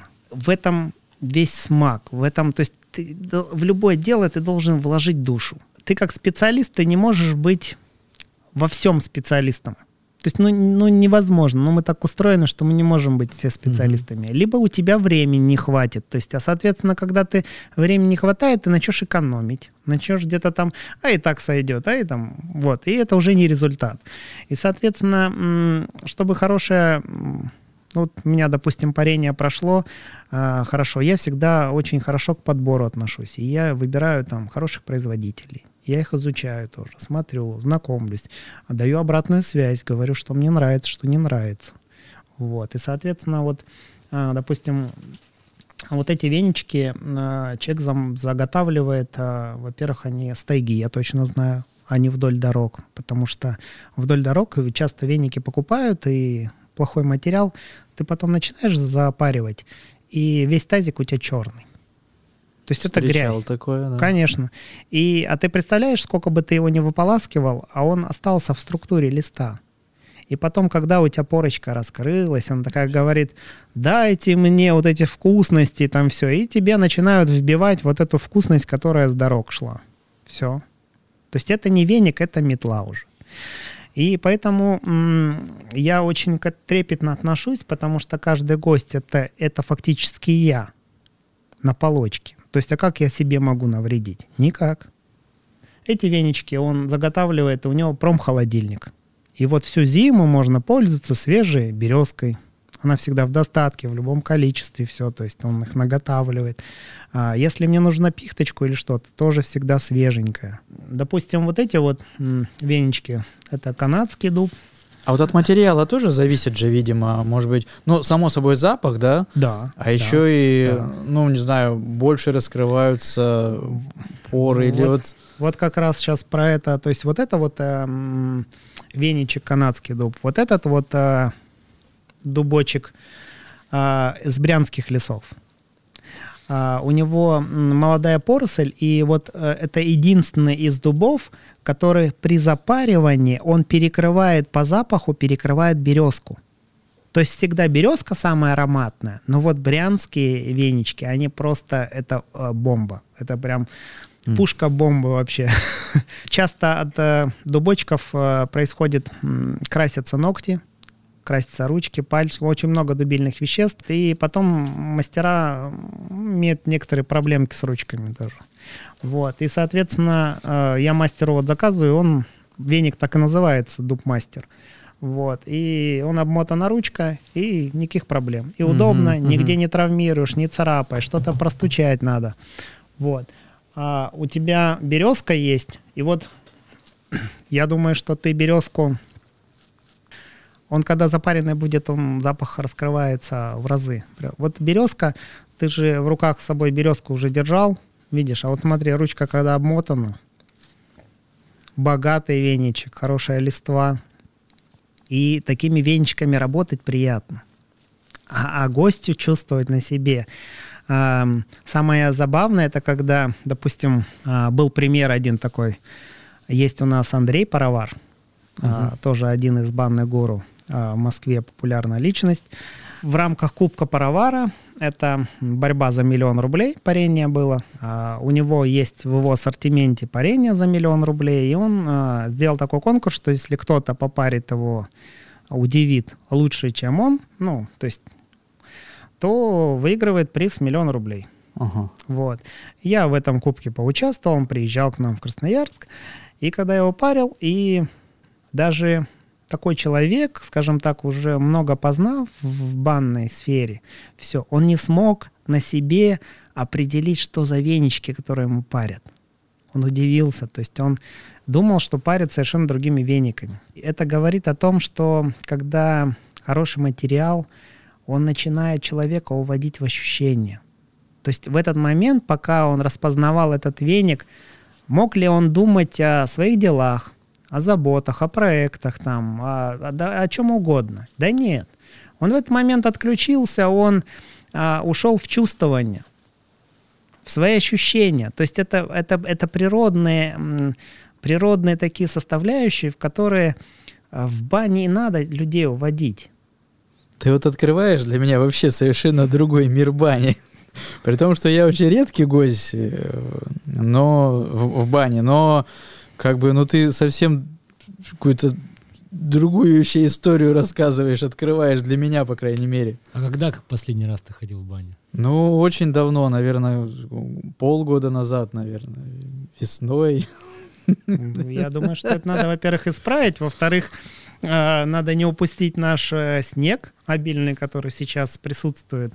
А вот расскажи, кстати, про снег. Это же вот действительно зима, снег просто так лежит. И это же особый кайф, когда ты вышел из бани и вот прыгнул в снег. Расскажи, как правильно это делать. Потому что для меня, для неопытного посетителя бани, это вот ты напарился минут 20, вышел, лег и убежал быстренько, потому что начинает вот это вот перепады температуры. Как правильно это делать? Контрасты — это такая история. Ну, во-первых, она полезная. Во-вторых, к ней надо всегда готовиться. Нельзя с бухты-барахты просто взял, выбежал и любой контраст принял. Сам понимаешь, что это будет стресс для организма. Он к этому не готов и ни морально, ни физически.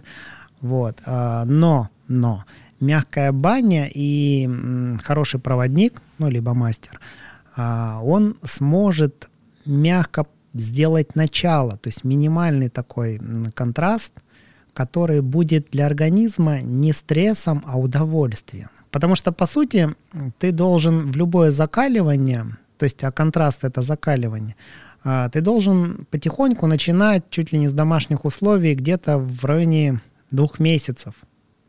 Периодически, хотя бы там пару раз в недельку делай, то есть подготавливать тело, и тогда для тебя это будет максимальный пирог пользы. А все остальное может выстрелить двояко. То есть может как в пользу пойти, так и наоборот. Ты скажешь, все-все-все. Для меня холод — это прям такая история, которой я на пушечный выстрел больше в следующие 20 лет не подойду. А это уже такой гигантский минус. То есть это человек тебя в эволюции откатил. Кто тебя выводил в этот снег? Вернемся тогда в баньку. Во-первых, прогреться надо под веничками достаточно интенсивно. Не меньше 15 минут. То есть 15 минут интенсива — это будет на пороге того, когда ты сможешь к снегу прикоснуться. но прикоснуться, первое прикосновение должно быть: вышел, ножки у тебя обязательно в тапочках, ты еще не выходишь в полноценный снег ногами, просто обтерся кратковременно, познакомил ручки, ножки, да, можно плечики, лицо можно умыть. То есть это такой легкий контраст, знакомство такое. Не нужно здесь передозировать, то есть должно быть все с чувством, с расстановкой. Даже, может быть, тебе и ручек достаточно будет. То есть скажешь: ого, все хорошо. То есть легкая такая взбодрить. А это вот. Опять же вот эта вот мужская удаль, типа, эх, сразу в снег занырнул, типа, кто круче. Да, там можно и инсульт схватить. Вот. А дальше тебе нужно зайти и вернуть комфортную температуру, то есть еще попарить себя или погреться пассивно, либо с веничками еще минут 10-15 посидеть. То есть показать телу, что да, было там прохладненько, да, было в каком-то мере некомфортно, но часто видишь, все хорошо, у меня все, то есть все вернулось, все. И тело перестает больше так реагировать экстренно. И вот второй выход, ты можешь уже выйти босичком, уже можешь сесть, упасть, перевернуться и так далее. То есть, но это все равно короткий такой, до, ну, где-то до секунд 15, наверное, контакт со снегом. И заходишь еще раз. Если ты не компенсируешь себя, пошел там, сел за стол и так далее, то тело может сказать: опачки, а ты меня обманул. В прошлый раз ты меня тут привел в комфорт, а сейчас ты меня оставил холод, а мне теперь нужно что-то принимать там, чтобы кровь закипела и так далее, то есть согревать себя, то есть начинать стрессовать, то есть как бы все. Ну, нужно опять телу дать, что все в порядке. Вот видишь, сейчас мы подольше были, но вот все хорошо, все вернулось, вот опять тепло, комфортно, все, тебе не надо обо мне тревожиться, все прекрасно. Вот. И после этого, когда ты тело так успокоил, то вот дальше есть такое чудо, что ты можешь в снегу пролежать до 10 минут. Легко. То есть вот ты прям ложишься, и вот этот особый кайф, потому что для тебя весь мир останавливается. Такая прям, знаешь, включилась пауза. Ты слышишь свое дыхание только. Вдох, выдох, биение сердца. И больше ничего не существует. И ты видишь, даже если где-то падает снежинка или вот эта испаринка идет, все. Она как на такой замедленной съемке. Ты смотришь, любуешься, или ты закрыл, и тебя повело в какие-то образы. И тут ты понимаешь, что ты начинаешь протаивать. То есть вокруг тебя нагревается такая защитная оболочка твоего тела, и ты начинаешь в этот снег проваливаться, уходить медленно-медленно. То есть создается эффект невесомости. За счет того, что у тебя подвижность происходит, тревог никаких нет, ты спокоен, и ты начинаешь уходить в ощущения. То есть вот тут как раз открывается космос, ты больше не чувствуешь холода. Он вообще пропадает, больше нет у тебя ни ноги, ни морозит, ни руки. И через какое-то время тебя может закружить, это есть тоже определенные практики, и ты дальше выходишь из тела, и ты можешь стоять рядом с собой, смотреть на себя, ты можешь лететь к звездам, ты можешь парить над лесами, озерами, полями, ты можешь уйти на белый свет к Создателю. То есть там такие вещи сотворяются. Но это уже ощущения такие, да, у тебя происходят? Да, да, но это изменение состояния, измененное состояние будет такое определенное. При этом ты не будешь слышать ни дыхание сердца, ни биение сердца не будет, ни дыхания не будет. То есть будет, ты не можешь ни руками пошевелить, ни ногами, потому что тела не будет. Ты не будешь его чувствовать. Вот. И где-то до 10 минут такие практики возможны. После этого тебе помогают подняться. Уже тут без помощи ты не вернешься в тело, не дойдешь, потому что тебе там будет настолько хорошо, что ты не захочешь. То есть для тебя, если тебя оставить одного, и ты не вспомнишь о своем теле, ты захочешь в том состоянии остаться. Тебе там так будет клево, так кайфово, что-то такое. Причем ты даже будешь осознавать, что сейчас ты лежишь и замерзнешь, а тебе будет пофиг. Кайф, она. Да, да. И тогда тебя поднимают, и ты вот в этот момент происходит, тысячи иголок впиваются во все. То есть как ты только в тело вернулся, включились все рецепторы твои. И каждый рецептор говорит о том, что ты жутко замерз, тебя всего трясет, зуб на зуб не попадает, ты даже ногу не можешь вот там шаг этот сделать, то есть там все, и тебя ведут на полочек, ты ложишься, и на полочке ты лежишь и не лежишь, потому что все тело вот так подрагивает, подскакивает, оно фактически на полке не лежит, потому что оно все время в воздухе вот это, зуб на зуб, просто звук такой у человека, то сейчас, мне кажется, вся эмаль выкрошится. И потихонечку человеку дают тепло, дают пихточку, распарят прямо над камушками. И настоящая пихточка, свежий аромат, разогретый. Эх, на лицо, когда тебе на грудочку, там, под мышечки, там, теплыми венчиками укутали, фрагментально. Ты только фрагмент один только почувствовал его, и тепло потихоньку по всему телу раздвигается. И миллион иголочек, там, бесконечное количество, все тело пронизывает, но при этом тебе так хорошо. И ты чувствуешь себя настолько обновленным, свежим, другим. То есть ты как будто только сошел с конвейера. Все. И дышать ты хочешь, знаешь... Тебе достаточно одного вдоха сделать, и ты можешь сделать 2 выдоха на этом вдохе. То есть тебе его достаточно, настолько себя насыщаешь, настолько ты... Вот. И вот эти вот состояния, они ценные.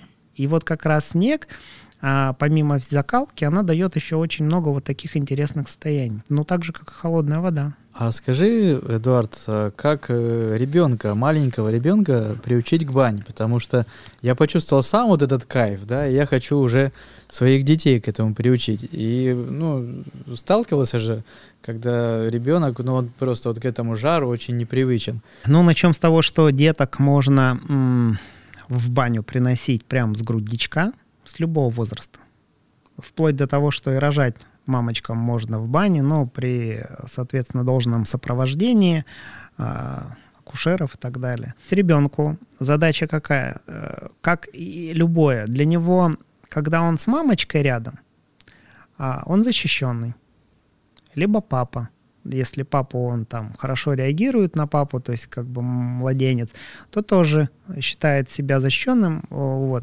Поэтому две составляющие. Должны быть кто-то из близких людей в обязательном порядке с ребенком. Везде. То есть зашли в парную, там, в контраст, в контраст. То есть в какую бы мы историю ни пошли, везде должен полностью сопровождать как прям вот, ну... единое целое. А дальше температура. Для ребенка жар... это пугающая история. Мы знаем, что уже при 40 градусов точно так же любой человек потеет. Вполне достаточно. То есть у тебя температура вот 39 поднялась, когда ты заболел. И ты что делаешь? Ты под ним подкрываешься испаренный, и все. То есть точно так же, конечно. Поэтому 40 градусов уже достаточно. Не нужно не поддавать ничего. А, соответственно, вот как я говорил, мы баньку подготавливаем, открыли окна, проветрили, пролили. И вот только мы закрыли, и даже не поддавая. Вот это и будет примерно 40 градусов. Все, то есть это комнатная температура, нет ни сквозняков, тепло, хорошо, все. И вот в этой среде можно оставить ребенка. С мамой, с папой, побыть в игровой форме. На какое время? Разговаривать. Ну, маленьких деток начинают от 5 минут. Потом нужно вывести в нормальную среду, естественно, давать обильное питье всегда. Ну, а так и 10 минут, и 15 минут, все от баньки зависит. Это просто мы к температуре, ну, то есть пытаемся ребенка приучить к температурке. А есть еще венички. Для них они же... Это все... уже игра какая-то, конечно. Да? Они, все дети, ну, в основном знают, что такое деревья там и так далее. Но зимой-то для них это... скучно, ну, в смысле, непонятно, как это, где, что. И поэтому ты начинаешь распаренным, не кипятком, там, не грубым там веничком, а мягеньким. Говоришь, вот сейчас веничек там, понюхай, какой аромат, смотри, а вот этот веничек как пахнет, а вот этот пахнет. Одинаково пахнут, то есть задаешь вопросы или что-то, или начинаешь, вот давай ноженьку, смотри, тебя погладит, смотри, а этот как гладит, а теперь вот этот, смотри как, а вот это, ой, тебе пяточку пощекотал, ноженьку там все. И ты начинаешь в игровой форме всегда с детьми работать в зависимости, какой у ребенка отклик идет. А лучше, конечно, всегда приучать, когда детей несколько. Потому что детки — это обезьянки. Они всегда копируют. Они, друг за другом. Да, один делает, второй. Вот. Теперь, что детки еще ну, это если мы берем уже возраст где-то 5-6 лет, что детки любят? Они любят чувствовать себя взрослыми. Соответственно, если, допустим, пармастер есть, ну, присутствует, то пармастер говорит, вот, типа, я парю там маму-папу, а давай я тебя научу, и ты будешь тоже маму-папу парить. То есть и показывают, вот этим венчиком вот сюда бей, вот так-то. Этим венчиком там вот сюда надо макнуть в холодильник, и вот здесь потрусить, там, а вот здесь и вот это все.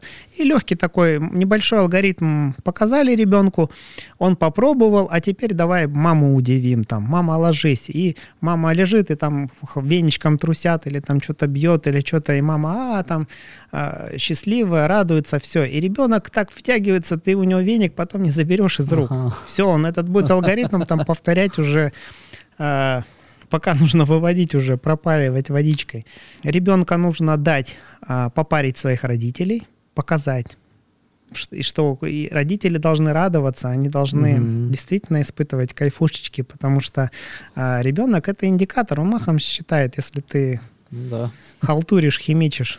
Все дети любят игру.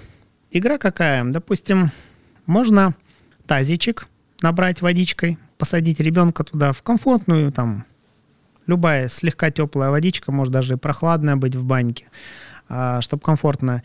И ребенку можно брызгать везде, на стены, ну, это на, для на каменку, на все что угодно, там, кораблики и так далее. Снег. Ставишь тазик со снегом и говоришь, снежки, дальше куда снежок кинуть прикольно? На камне. Нет, на камне, хорошо. И ты видишь этот снежок, он потом, он же упал и тает, и шипит. И маму с папой можно, ну, только просто можно отдачу получить. У нас родители порой так включаются, что потом уже с детьми начинают вести, как со взрослыми тоже. Это еще те дети в таком пространстве. Можно сделать на полочке, выложить прям дорожку снегом, стадичком прям положить и сказать, вот уже когда нагрели малыша, и сказали, а давай пройди прям ножками. То есть выйти, пройтись, позакаляться на снегу, как родители выбежали на улицу, это ребенку страшно и некомфортно. А тут он тепло, ему все нормально. Он раз ножку поставил, такой, о, прикольно там все. Вот. Опять-таки, если какие-то контрасты у ребенка, то есть очень часто вот как раз легко, 5-6-летние легко начинают, им ножки погреешь, прям хорошенько постучал их, все погрел, хорошо, хорошо распарил, только ноженьки.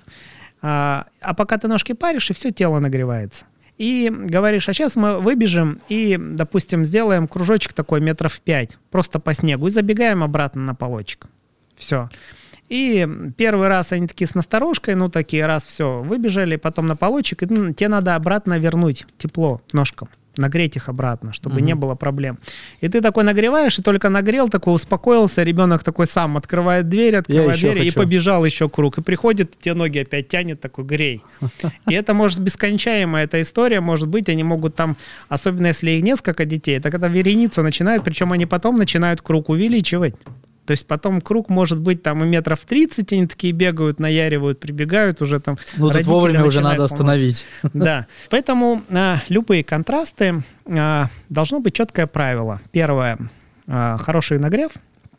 Дальше охлаждение, и после этого ты должен компенсировать этот холод. То есть ты должен вернуть тепло. Все. То есть должно всегда заканчиваться у тебя теплом. Тогда полное здоровье будет. Эдуард, я увидел у тебя в Инстаграме очень много видео, где ты... Ну, это шоу. Это вот не просто работа пармастера, это шоу. Это шоу с огнем, это шоу с бубном, с поджиганием. Что это для тебя? Это действительно такое, ну, шоуменство, да, чтобы впечатлить гостя? Либо в этом есть какой-то вот смысл? Если какой, расскажи. Как раз вот для людей, которые приходят в баню, для них это так и выглядит. То есть выглядит шоу.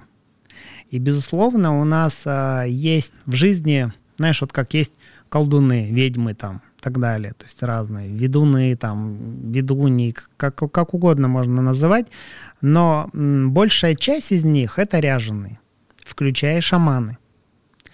Но их задача тоже важна, потому что ты к ним обращаешься, когда, по сути, ты уже решение знаешь. Ты знаешь, и они тебе просто подключают твою психосоматику, они тебе подтвердили твое же предположение, тебе нужно было просто найти подтверждение твоих слов. Доводят. Да. Они, как хорошие психологи, они тебя подвели к этому, ты такой, о, все, я на правильном пути и вперед. То есть включили, подключили твою психосоматику. Вот это ряженые, это как раз шоу, и там вся задача и вся работа строится на антураже. То есть тебе нужно создать красивую историю, нарисовать ее, подрисовать и так далее. И тогда это работает. И это имеет важный момент, потому что когда есть ряженые шаманы, к ним обращается гораздо больше людей. Но из этого количества людей лишь там какой-то один небольшой процент нуждается в действительно настоящем шамане, в глубокой работе, потому что они в таком пике, они у них кто-то умер, погиб, развод, какой-то стресс. То есть это такое состояние, которое уже люди сидят на депрессантах. То есть они готовы эту жизнь уже оставить, все. То есть они уже смирились, они уже перестали барахтаться, вот как два лягушонка, понимаешь, там, которые там взбивали-то молоко до масла. Они все, лапки сложили, то есть вот. И как раз основную массу вот этих ряженых, они на себя забирают людей. То есть они не занимают то место важное, нужное, которые для вот этих единиц, которые требуются от настоящих специалистов. То есть они берут на себя весь такой основной удар. Поэтому они выполняют очень хорошую функцию. Я себя шаманом не считаю, хотя меня очень много часто называют и окрещают белый шаман, там по-разному, то есть как бы все. Для себя я говорю, что я называю себя проводником. Все. Я использую просто практики. Потому что если уйти совсем в шаманизм, в глухой, то это работа такая, самоотдача, где ты себе не принадлежишь, где ты свое тело предоставляешь духам, которые в тебя будут входить. И они каждый раз, дух настолько сильный и мощный, ты к этому можешь быть не готов. А оно твое тело изнутри выпотрошивает. То есть ты просто как аватар. Ты свое тело предоставил, а кто туда пришел, наследил. Вот ты представь, ты сдаешь квартиру. И где-то пришли знакомые и пожили у тебя там недельку. Подгадили. И оставили все чисто, красиво там все, то есть и ты молодец такой им сделал, принес пользу. А где-то пришли там ребята, как там всю квартиру увозюкали, так все посломали, все там это, то есть и ушли. Потому что им больше всего возвращаться не надо. И вот так ведут все духи в основном, которые приходят шаманов. В этот момент шаман отключается, и в этот момент, потому что он в трансе находится, то есть он предоставляет свое тело, он даже не помнит, что с ним происходило. И это очень несчастные люди, по сути. То есть, представляешь, ты добровольно даешь в пользование вот всем, вот просто всем. Кто хочет, пожалуйста, заходите, гадьте в мое тело. И потом им требуется очень много... Очистки какой-то, да, такой? Да, им требуется на восстановление, и у них внутренние боли идут. И поэтому они очень много бухают, пьют очень сильно. Настоящие шаманы, они очень много курят. То есть они пытаются каким-то макаром найти себе отдушину. Вот. Но при этом, как личности, они, все настоящие шаманы, они, я почему говорю, что они очень юморные, то есть они берут смех, юмор как лекарство для себя тоже. То есть как бы отдушина такая определенная. Я практики использую, какие человеку требуются. Потому что люди приезжают, к нам обращаются разные. Допустим, был гость, он что-то порядка 7 или 8 дней, он не спал вообще. То есть, представляешь, человек, к нему прикоснуться нельзя, то есть у него настолько как оголенный нерв. Все. Не касаемо уже там, а мне его парить надо, то есть еще. И ты сначала начинаешь с ним как психолог, а он пришел еще с психологом, то есть, ну, проработка была. То есть и наша задача была человека вернуть в жизнь, и хотя бы чтобы он начал спать. для начала, чтобы тело успокоилось. И ты начинаешь все это прорабатывать. И тогда любой инструмент, который у тебя в руках есть, он начинает свою работу. И ты смотришь, какой хорошо заходит. Какая реакция, да, у человека? Да, что откликается ему, что ему нужно, что, какими тебя инструментами к нему подводят. И тогда ты находишь вот эту тропиночку, лазеечку, там все, и ты прорабатываешь. И вот, допустим, этот гость, он первую ночь после баньки, он спал 5 часов. И это была гигантская победа. То есть человек пошел на поправку. Потом все по нарастающей, то есть и все, и он вернулся в свое русло. Вот. И поэтому все эти инструменты, то есть где-то, ну, допустим, вот бубен, это мой волк, он живой. Я периодически с ним камлаю, но я его использую в сухих практиках, потому что кожа не любит парную. Влагу. Да. С ним работа идет только в каких-то таких сухих помещениях, практиках отдельных от бани. Есть у меня бубен, который ткань сделана. Их можно... Это кожа. Выбритая, с рисунком. Там ткань специально, она не боится ни жары, не боится ни воды. И можно делать прямо в бане работу. Но он не настолько живой, он больше вибрационный инструмент. То есть задача запустить твои вибрации, чтобы ты внутри начал, да, расслабляться. Соответственно, убирать какие-то зажимы и так далее. То есть, поэтому вот бубен... Он тоже тут двояко используется. Тот же самый огонь. Огонь же, он... Это же стихия живая. Она очень сильная, чистит на тонких планах. На энергетических, на физическом плане идет нагрев. То есть там очень много тоже процессов запускается. И огнем, если тебя прожигать, то хороший прожиг, часовой хотя бы, то есть а так делается несколько часов вообще прожигают человека, то человек, который лежит на кушетке и прожигался, у него вокруг кушетки идет капель. Прям вот так капли с такой частотой, кап-кап-кап, прям вот вокруг него. То есть ты представляешь, сколько с человека вытапливается воды. То есть он фактически попал в баню. То есть это такая же баня, только единственное, там лицо открытое на кушетке, он лежит, дышит, все, ну, как бы свежим комнатным воздухом, все. С баней огонь очень сложно сочетать, то есть потому что это прям свой инструмент, который в бане практически не применяется.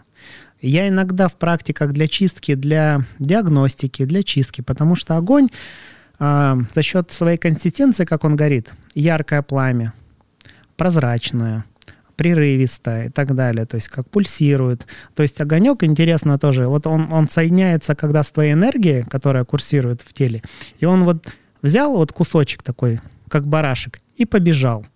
А больше нигде нету огня.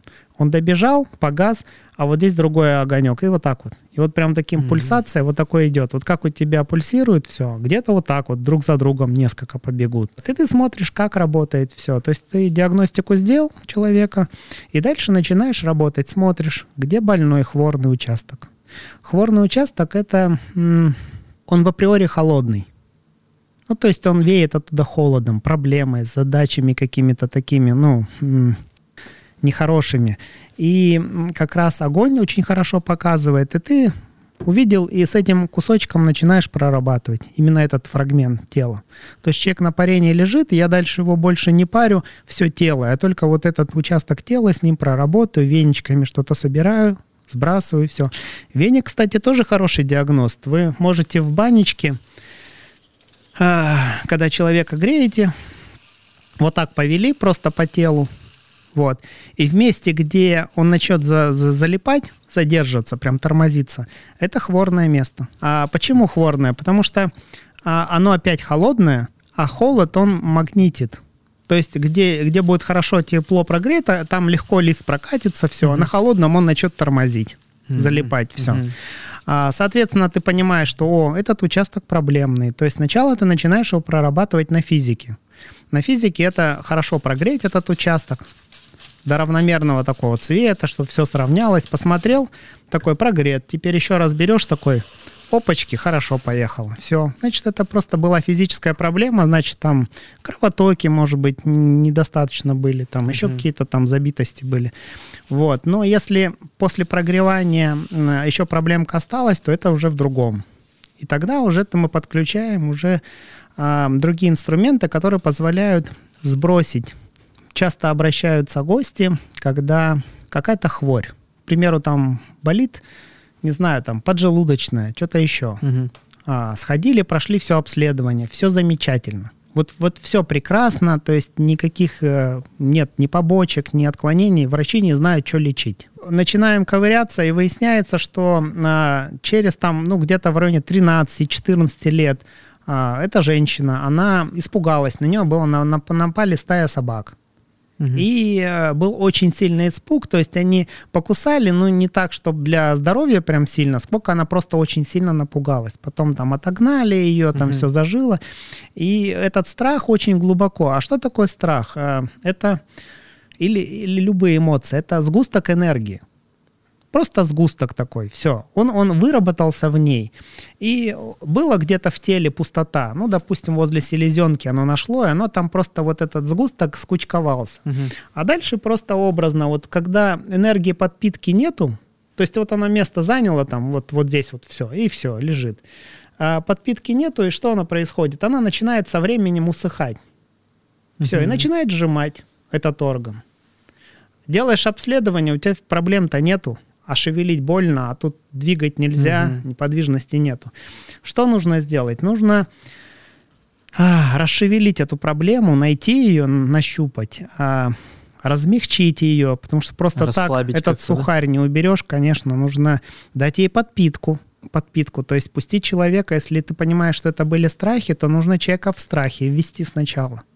То есть дать этой энергии, то есть освежить ее, то есть дать ее подвижной, дать ей сказать, что «О, у тебя власть появилась, ты можешь быть более сильнее», все. И как только она расслабилась, ты такой, опачки, ее начинаешь вытаскивать, забирать. Забирать, кстати, веники тоже очень хорошо стаскивают с гостя. И вот именно по этой причине, что когда ты людей чистишь, по идее, этот веник нужно сжигать уже, потому что он на себе держит. После этого нужно его, конечно, утилизировать. Да. Огонь очень хорошо утилизирует. Поэтому мы используем просто те инструменты обширные, где что для человека лучше подходит. И все. То есть, и чем больше у тебя в руках инструментов, которые могут помочь, тем ты лучше специалист, шире специалист, у тебя больше возможностей. Вот. То есть можно лечить, допустим, вот...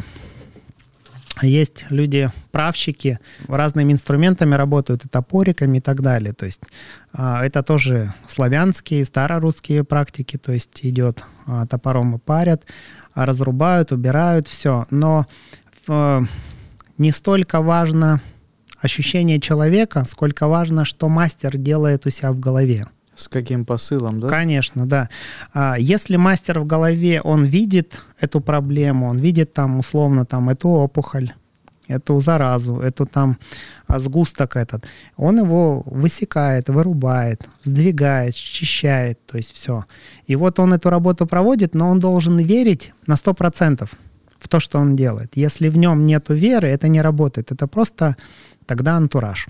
А бывают такие пациенты, гости, которые на все 100% веришь, а вот что-то не срабатывает, нету какого-то коннекта. У меня раньше были, но как только ты входишь в такую реку, в которую ты несешь определенное благо и свет, тебя начинают оберегать. То есть тем людям, которым ты не можешь помочь, они к тебе не попадут. То есть у них что-то случится, они по дороге там дела, их как-то отведут, там денег нет или что-то еще. То есть вот что-то случится, но они к тебе не придут. Ты не сможешь просто даже с ними повзаимодействовать. Тех людей, которых к тебе привели, значит, у тебя... И именно у тебя только есть силы для того, чтобы им помочь. Для этого человека. Да, да. А значит, они прошли свой урок, значит, они осознали. Значит, именно сегодня есть точка, которая... Либо через тебя кто-то подключится. То есть очень часто через наши руки работают не мы сами. Высшие силы, да? Да. То есть, допустим, вот тоже пример показательный такой. Меня нанимают попарить семейную пару, а у них еще вторая семейная пара. Они владельцы бани, люди тяжелые, ну, в смысле, тоже накапливают много, и вроде отказать, а я был уставший немножко. И я понимаю, что я не вывезу 4 человека, то есть это прям очень много. То есть я столько, а так как я понимаю, что люди тяжелые, мне придется с ними поработать хорошо, да, то есть глубоко, и я не смогу. А баня — это такое пространство, где, если ты устал, ты начинаешь от гостя тянуть. Энергию. Либо ты даешь, либо ты забираешь. Там нет другого пространства, все. Вот. И когда ты начинаешь от гостя тянуть, гость такой лежит на полочке, он говорит: ой, что-то мне сегодня не заходит, вообще жар не тот, температура, что-то нет, давай сегодня не будем, все. И все, встает, уходит. То есть гость настолько чувствительный, что он не даст вот этому моменту случиться. То есть он сразу почувствует, что с него тянут, что ему не дают, а с него забирают. И он такой все, ретируется и уходит. И я понимаю, что я в тупиковом моменте. То есть я 4 вывести не могу, а на всех силы не хватит. И отказать не могу, потому что я пользуюсь услугами бани, и вроде, ну, как бы, вот. И я такой думаю: ладно, 2 попарю, скажу, что меня банька вынесла. Ну, то есть это когда у тебя сил нет, у тебя банька выкидывает. И все, и мы останемся типа друзьями, потому что что же я? 2 все-таки попарил, все нормально, не отказался. Все, и дальше происходит чудо. Я прихожу и подряд 4 человека парю, всех 4 человека парю разными способами. А эти способы ни один не мой. То есть они вообще не мои. И я сижу за стол, сажусь, меня усаживают за стол накрытый, угощают. И мне люди, так как меня знают, они говорят: Эдуард, это что сейчас было?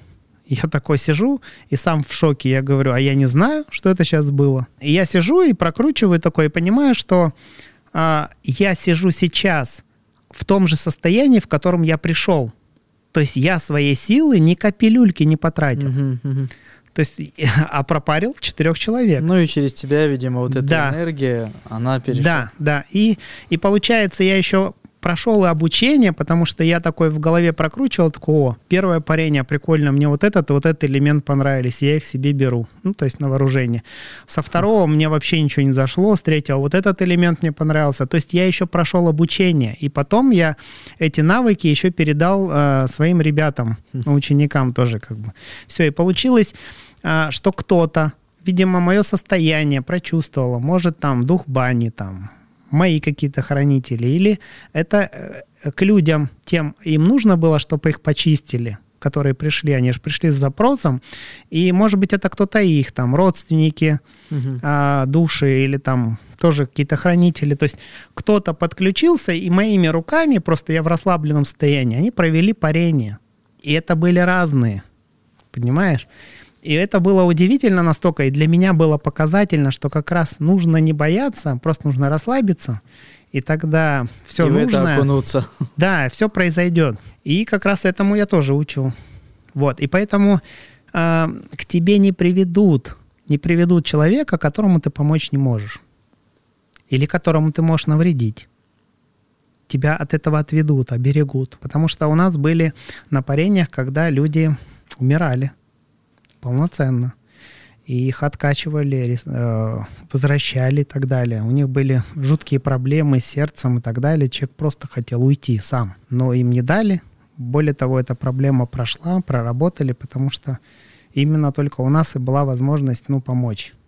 Но это опять-таки не означает, что любой теперь пришел такой с проблемами сердца, к тебе сел и говорит: давай, парь, лечи мне. Нет. Каждому мастеру приводят своих людей. Про учеников говоря, допустим, если кто-то заинтересовался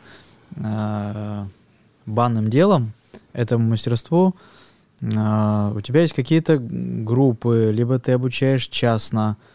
Как это происходит? Я люблю обучать небольшое количество учеников. То есть не собираю большие классы, это где-то 4-5 человек.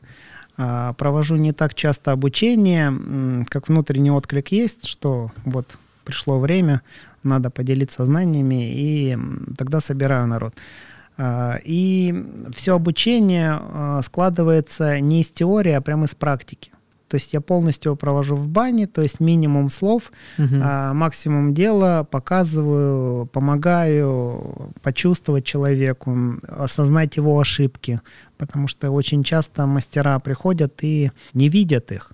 То есть они считают себя звездами, они считают, что они все знают, все познали, все умеют. При этом я переучивал и чемпионов. Вот. Но чемпионы стояли на потоке. Это когда ты паришь 15-минутки гостей, и за день ты можешь пропаривать там, условно, и 10, и 15, и 20 человек. Вот. То есть ты фактически себя убиваешь, и все. То есть потоковая история — это всегда фактически смерть для пармастера. Кстати, пармастера при неграмотной работе, то есть у них чаще всего смертность — это сердце, сосуды и кровоизлияние, мозг. То есть это такая недолгий век, то есть нужно себя очень беречь. Поэтому как раз я тому, чему учу, это чтобы вот этого избежать, чтобы все делать очень грамотно, взвешенно, бережливо. Потому что если ты себя бережешь, и ты умеешь к себе относиться с трепетом, то ты никогда к гостю по-другому не будешь относиться. Ты точно так же будешь это транслировать. То есть себя любишь, его любишь. А бывают какие-то профессиональные болячки у пармастеров, так назовем это? Самое распространенное — это судорога. Это когда независимо во время парения, либо ты уже все отпарил, едешь домой спокойно, и в момент езды у тебя как ноги начинает судорогой сводить полностью. Причем могут быть там целиком конечность, может быть в районе коленки, руки может крючить, все. То есть и человек в жутких болях, и переутомление. Но это из-за смены температуры, да? Из-за смены температуры происходит. В основном вымывается очень много из организма, а люди не пополняют. Много солей выходит, много всяких макро-микроэлементов. То есть вот представляешь, ты на полочке лежишь, и если возьмем, допустим, условно, что ты потерял 100% каких-то веществ, влаги там с потом, то мастер потеряет при парении только тебя одного в 10 раз больше. Допустим, за несколько часов парений я могу выпивать до 5 литров воды. Но я ни разу не посикаю. Понимаешь, я как дуршлаг. Я выпил, и со всех сторон потекло. Иногда бывает, даже почки начинают работать потом таким образом, что я прихожу домой и все равно сикать не хочу. А тело начинает просто потеть. То есть в обычной температуре все, то есть в домашних условиях там. Допустим, берешь мобильник, начинаешь разговаривать, у тебя так по локтю такие раз и капли, и пошли капать. Все, то есть ты потеешь до такой степени. То есть организм привыкает, что выводить влагу надо не через мочевыводительную систему, а через поры, да. И вот здесь важно ее запустить обратно, потому что потом начинаешь сикать, и моча такая желтая, вонючая, пенится, и достаточно больно. Потом промыл систему, все нормально. То есть это же у нас тоже очистительная система, нельзя ее отключать. Вот, поэтому стараемся еще попить воды сразу после парения. То есть чтобы когда процесс потения перестал, еще выпиваешь воды, чтобы тебе сходить в туалет нормально. А сколько комфортно часов для пармастера проводить процедуру? Для всех по-разному. А для тебя сколько? Для меня до 6 часов. Причем самое комфортное, я люблю и парить 6 часов человека, одного человека. На нормальное парение это в моих программах это час на человека. Самое распространенное, самое такое встречаемое.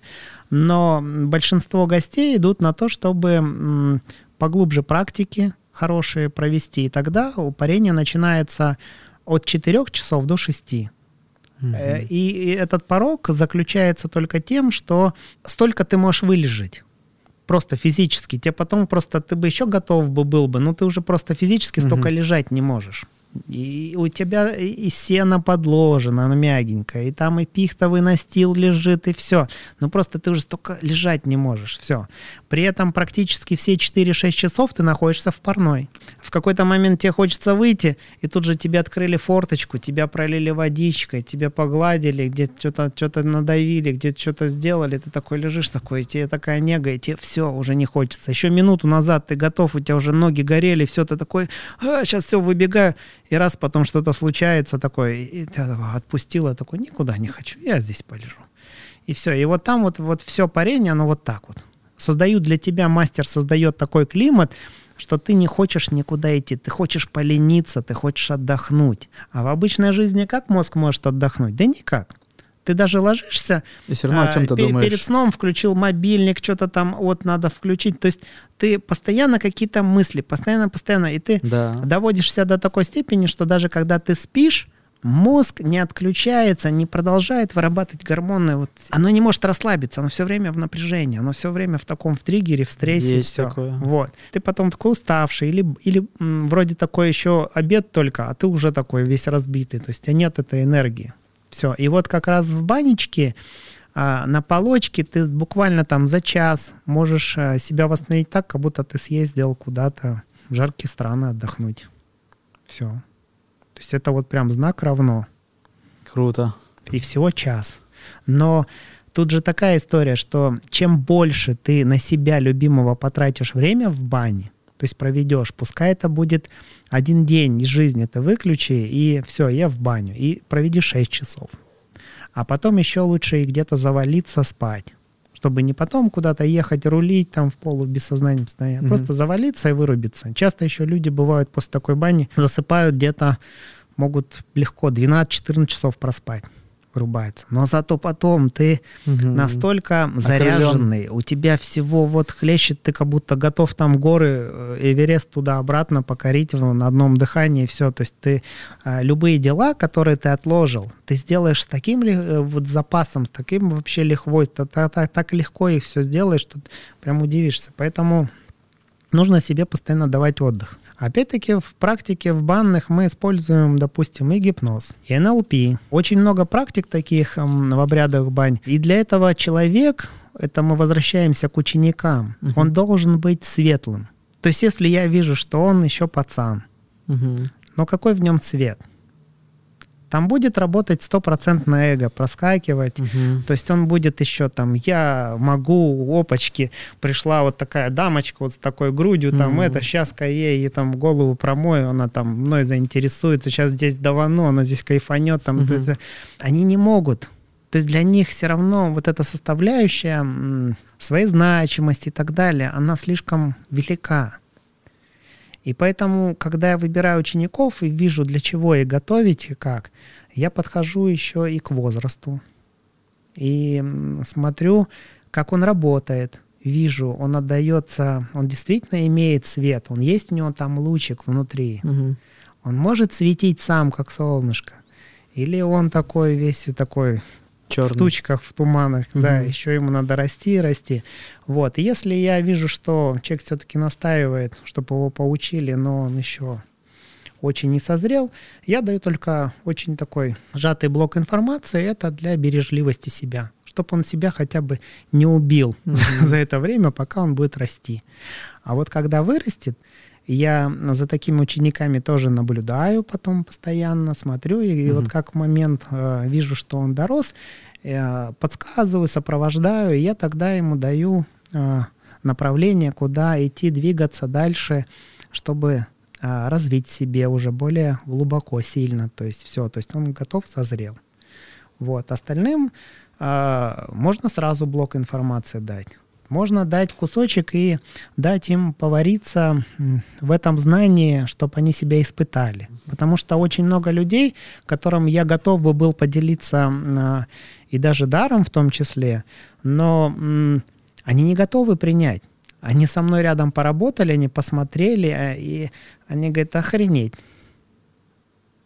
Когда мы там бессознательное тело затаскиваем, и когда там оно в истерике бьется, и когда кричит, и такая, Эдуард, кто я? Ну, то есть там Все. Угу. И они такие говорят, а мы теперь задумались, нужно ли нам это вообще стресс. Это. То есть как бы все. То есть как бы теперь нам надо это пережить. Готовы ли мы идти? Готовы ли мы отдавать себя?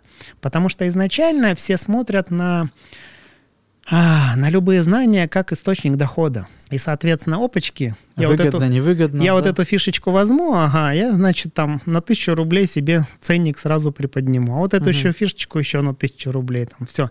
И очень люди смотрят на ценник, неважно. Ты сделай вот это дело, сделай его чисто, светло, и ценник сам поднимется. Он сам вырастет. Но про что мы говорили, да? Что вдвойне вернется. Да. А очень часто мастера еще знаниями не любят делиться. Тоже это неблагое дело, и сложно до людей донести. То есть, вот, допустим, получил какие-то ты фишки, ну такие, выучил ты их, проработал, они у тебя есть, все. И люди не понимают, что, ну вот сейчас на нагайках как раз хороший пример привести. Я вот работаю этими нагаечками.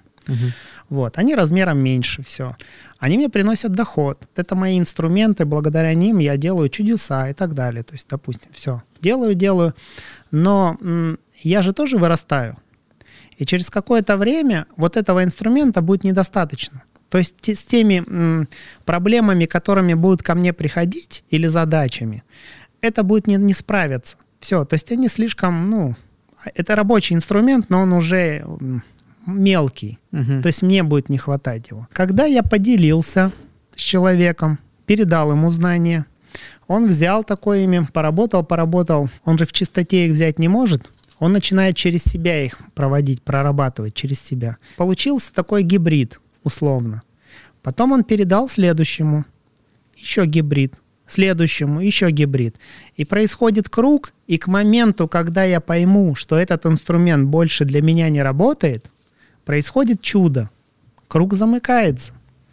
И ко мне приходит инструмент, казалось бы, тот же самый, но он теперь имеет больше сил, возможности, он трансформирован. И люди потом не понимают, что это инструмент-то его же и есть. Только теперь он имеет другую силу. Другой вес. Конечно. Вот. И чем больше ты делишься, тем ты больше получаешь. Но это, наверное, во многом работает, да, такой эффект? Я думаю, что во всем. Вообще все практики, все работы, если вот сейчас смотреть, так оглядываться, то они все делают одно и то же. Просто у каждого разные инструменты, то есть и каждый свой подход. Все мы двигаемся одной дорожкой, делаем одно единственное дело. Духовно себя просвещаем.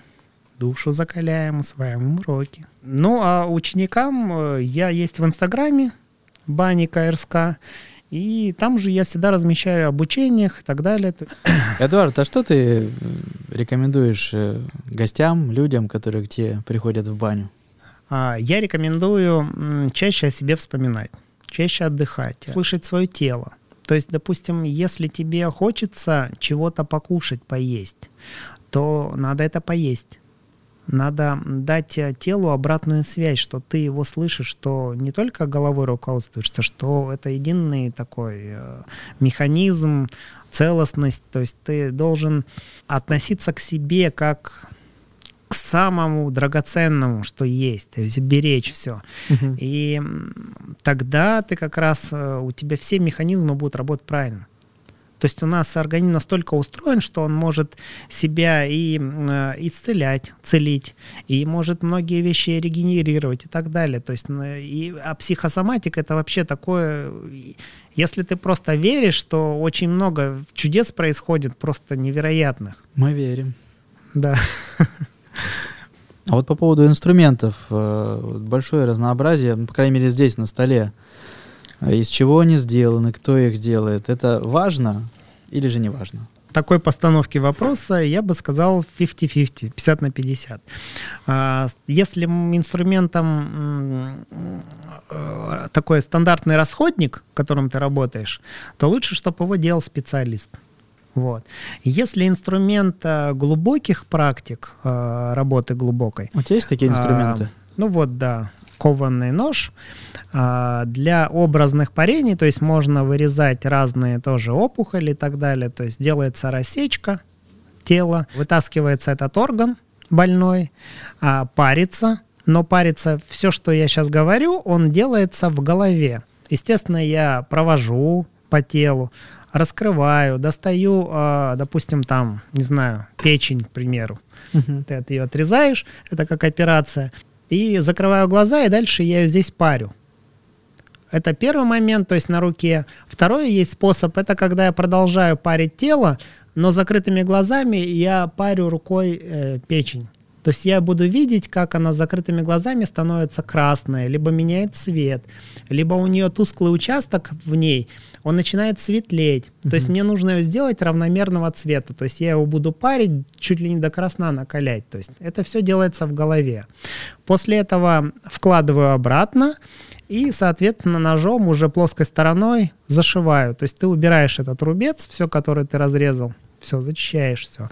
Вот, то есть нож, получается, он связывает между нашими образами, нашими мыслями, работу внутреннюю, то есть на тонких телах, и с физическим планом. Вот, потому что человек, нужно же не только, чтобы я верил, то и человек, который там лежит, он тоже должен верить. Да. Вот, соответственно, он чувствует этот же надрез, он чувствует, что я достаю, а дальше он настолько подключается, что я держу, а он мне лежит, меня не видит, а описывает, что я делаю на руке. Так работают только инструменты, которые ты сделал сам. У них максимальная сила, потому что ты его обучаешь, ты его учишь, что он может сделать, какие у него границы. А границы — это ты сам тоже прописываешь, потому что, по большому счету, у любого инструмента нет границ. В общем, вся твоя энергия, она туда запущена. Да. Поэтому, если ты сделал сам, то ты уже изначально в него веришь. Я же сказал, что очень важна вера. Когда ты делаешь своими руками, ты верить начинаешь еще с любой заготовки. Вот, когда ты взял любой другой инструмент, там, купленный, там, вот этот вот топор приобретенный, все. Я в него тоже верю, но у меня такой глубокой веры нету. Если у меня какая-то серьезная работа, я его никогда с собой не возьму. То есть легкую какую-то чисточку сделать, там, психосоматику запустить без проблем. То есть человека, сейчас я буду там топориком, причем его можно будет, допустим, кончик окунуть в ледяную воду, и когда человек нагрет, и когда ты начинаешь проходить, он начинает такие там мурашки такие, конечно, испытываются. Либо наоборот, можно пролить спиночку холодным, а его нагреть и теплым пройти, то есть горячим, то есть сделать контраст. Опять-таки бубен. Считается, что правильный бубен нужно полностью самому тоже изготовить. Но у меня такого отклика не было. И я очень долго искал шамана, который хорошо производит, и вот нашел Росомаху, и вот все бубны, которые я пользуюсь, и которые я в банные комплексы, которые мы помогаю открывать, их укомплектовываю, я туда тоже вот заказываю Росомахи. Потому что у него своеобразное и интересное звучание, совершенно другое.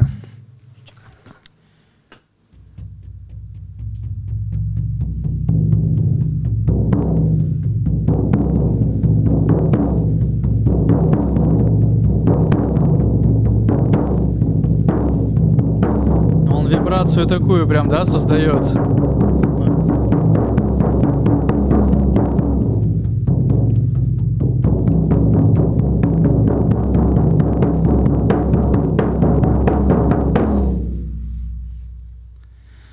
Вот. Вот этот вот зверь, причем его когда камлаешь, в какое-то время я работал с ним, закрывал глаза и уходил в образы, был костер, вокруг собирали шаманы, и когда мы камлали, приходил волк.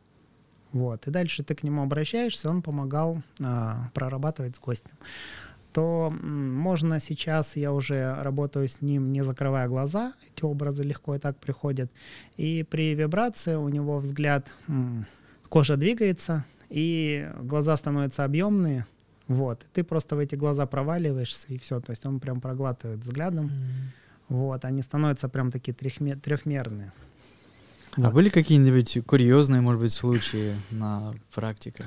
Да, много курьезных случаев. Ну, допустим, вот когда человек выходит из тела и возвращается, у него же пространство изменено, он не понимает все, и ты его ведешь под ручки, говоришь, говоришь, сейчас порожек, ноженьку чуть приподнимаем, чтобы переступить его, вот. А так как у человека изменено состояние, он ногу поднимает выше головы прям и делает шаг. Потом следующий порожек, то есть он делает так же. То есть для него порожек — это что-то такое прям вообще непреодолимое, то есть такое прям вообще... Вот. Некоторые говоришь, да вставай прямо. А он, ты его держишь, и он стоит, ноги вперед, и он вот под диагональю вот стоит прям вот так вот. Ну, то есть если отпустить руки, он просто упадет.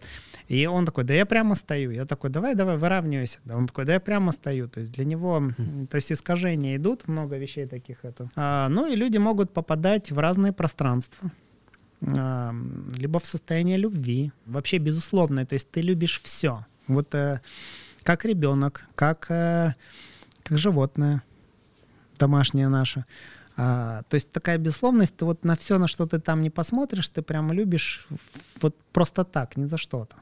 Можно в состояние детства попадать, где ты и взрослый со стороны наблюдаешь, и в то же время ты ребенок там. И вокруг куча детей, голосов детских, и ты тоже... То есть ты всех детей любишь, ты сам себя ощущаешь ребенком, то есть в тебе нет границ, то есть все возможно, у тебя глазки блестят, то есть такое. Кто-то уходит к создателю. Да так много интересных моментов. Допустим, компания девчонок была, и девчонки пошли, естественно, не сказали своим мужьям, что они... Куда пошли? Нет, они сказали, что в баню, но не сказали, что с пармастерами, что вызвали. Ну и так забавно, что муж... Связи не было в бане, ну, сотовая связь там была отключена, плохой прием был. И он пытался уже ее забрать, ну, то есть и звонил, она не отвечает, там пропущенных куча звонков. Выходит пармастер. Нет, и он приезжает в эту баню, проходит такой купели, а тут в купели сидит пармастер. С ней. Она, да. Болтает. Серьезно. У него такие глаза. Ты что такое? Что за измены? Все. Ну и потом, когда увидел, что пармастер в одежде одетый, в униформе, то есть как бы все там другие эти все практики, все, потом успокаивается. И в тот случай как раз жена такая мужу своему отвечает, типа, ты что приперся? Я тебя еще не звала, еще рано, мне здесь... то как кайф самый обламываешь, там все это. Ну, было забавно, короче, там. Вот. Потом ребята тоже приходили к нам на парение, и они, конечно, вот. Очень много людей, когда приходят и говорят, начинаешь практики, есть же и через боль проводишь, через страхи, то есть там по-разному, то есть не все вот прям на лайте такой, вот на удовольствие. Не все пилюли так работают. Который выпил как таблеточку, и ты сразу такой чистый, свеженький. А до этого себя 20 лет там загаживал, в себя как в помойку всякую эту вливал. И когда ты все эти моменты прорабатываешь в человечке, человек меняется. Либо он, допустим, говорит, все, я больше к вам никогда не приду. Я вас ненавижу, я там вообще, вот вы мне делали больно, я не за это платил или не платил, там, ну, то есть как бы там, вот. И потом я такой, все замечательно, говорю, и не приходи, и забудь вообще мой, вычеркни телефон, и все, и вообще не это. То есть, ну, вот, я говорю, я буду только рад, что значит с тобой все в порядке, ты там здоров или ты здорова, и я буду счастлив. Тебя больше не увидеть. Губы, сопли там, все одеваются, уходят, такие все. Проходит где-то недельки 3. Эдуард, извините. Это было там лучше. Я сейчас чувствую себя. То есть, да, когда люди вышли, ушло вот это вот рамки, ограничения. Когда человек пожил с этим состоянием, в этом состоянии, в этой легкости, когда он понял, что настолько жизнь его меняется, что ему не причинили вреда, ему, наоборот, пожелали или сделали благо. Вот это самое ценное. Вот эта вот обратная связь, начинают все. Но я всегда своим гостям и говорю, вот частый вопрос такой, как часто нужно ходить в баню? Я говорю, вы знаете, если я вас больше не увижу, я буду прям счастлив. Потому что, значит, у вас нет вот этих проблем, ключевых, которые нужно исправлять. Да. А просто попарить вас, допустим, доставить удовольствие, то есть сделать какой-то спа, для этого предостаточно мастеров. Не нужно и специально идти ко мне и так далее. То есть, пожалуйста, иначе у вас все прекрасно, все хорошо, если я вас больше не вижу. И это тоже дает определенный такой стимул, когда ты видишь людей переродившимися, перезагрузившимися, новыми. На самом деле, я бы даже, наверное, вел такую практику всех фотографировать до и фотографировать после. И вот когда ты эти две фотографии смотришь, это два разных человека. И глазки блестят.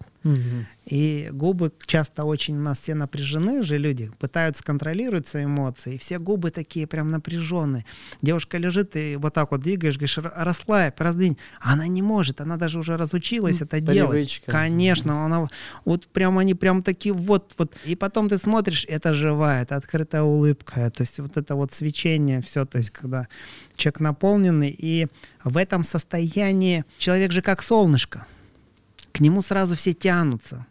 Хочется такого человека обнять, хочется к нему поговорить, чего-то там, чтобы обменяться, то есть с ним даже той же самой энергией, то есть что-то пожелать и так далее. То есть хочется прям тянется. Когда человек весь насупившийся, когда он холодный, нас только отворачивает. Мы только сторонимся и уходим, все. И люди не понимают, а что я делал не так, вроде там ничего плохого никому не желаю, от меня отворачиваются. Да потому что тебе нечего дать.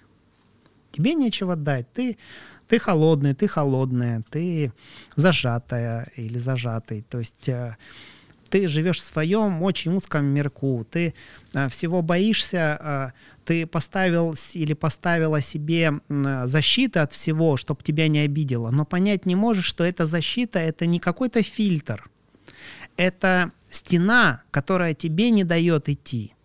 Это не дает тебе ни к чему прийти, то есть ничего, то есть к тебе ничего не придет. То есть ты просто перед собой выстроила стену, все, и хочешь, чтобы что-то менялось. Ну, так не бывает. То есть нужно открыться, нужно разрушить эту стену.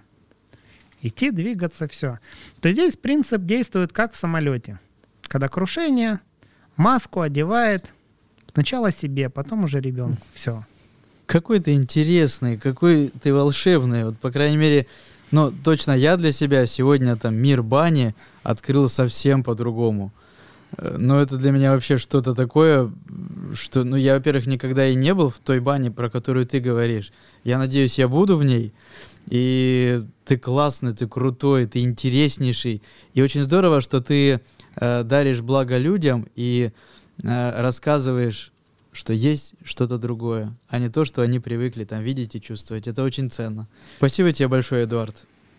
И вам спасибо за эфир, за приглашение. Ну, и я все-таки думаю, что нам надо этот разговор все-таки продолжить на полочке, чтобы часть слов, часть сомнений, которые посеяны сейчас в ваших сердцах, в ваших душах, нужно их совместить, навести баланс, чтобы понять, привести, прочувствовать. И тогда ваша трансляция каждого слова, каждое там изображение, оно станет совершенно другим. Вот. Тем более ты занимаешься диджейством, ты же можешь это транслировать через музыку. Музыки. Конечно. Вот. Поэтому я думаю, что прям надо нам устроить хорошую, правильную, обрядовую, шаманскую банечку. Все, значит, устроим. Спасибо тебе большое.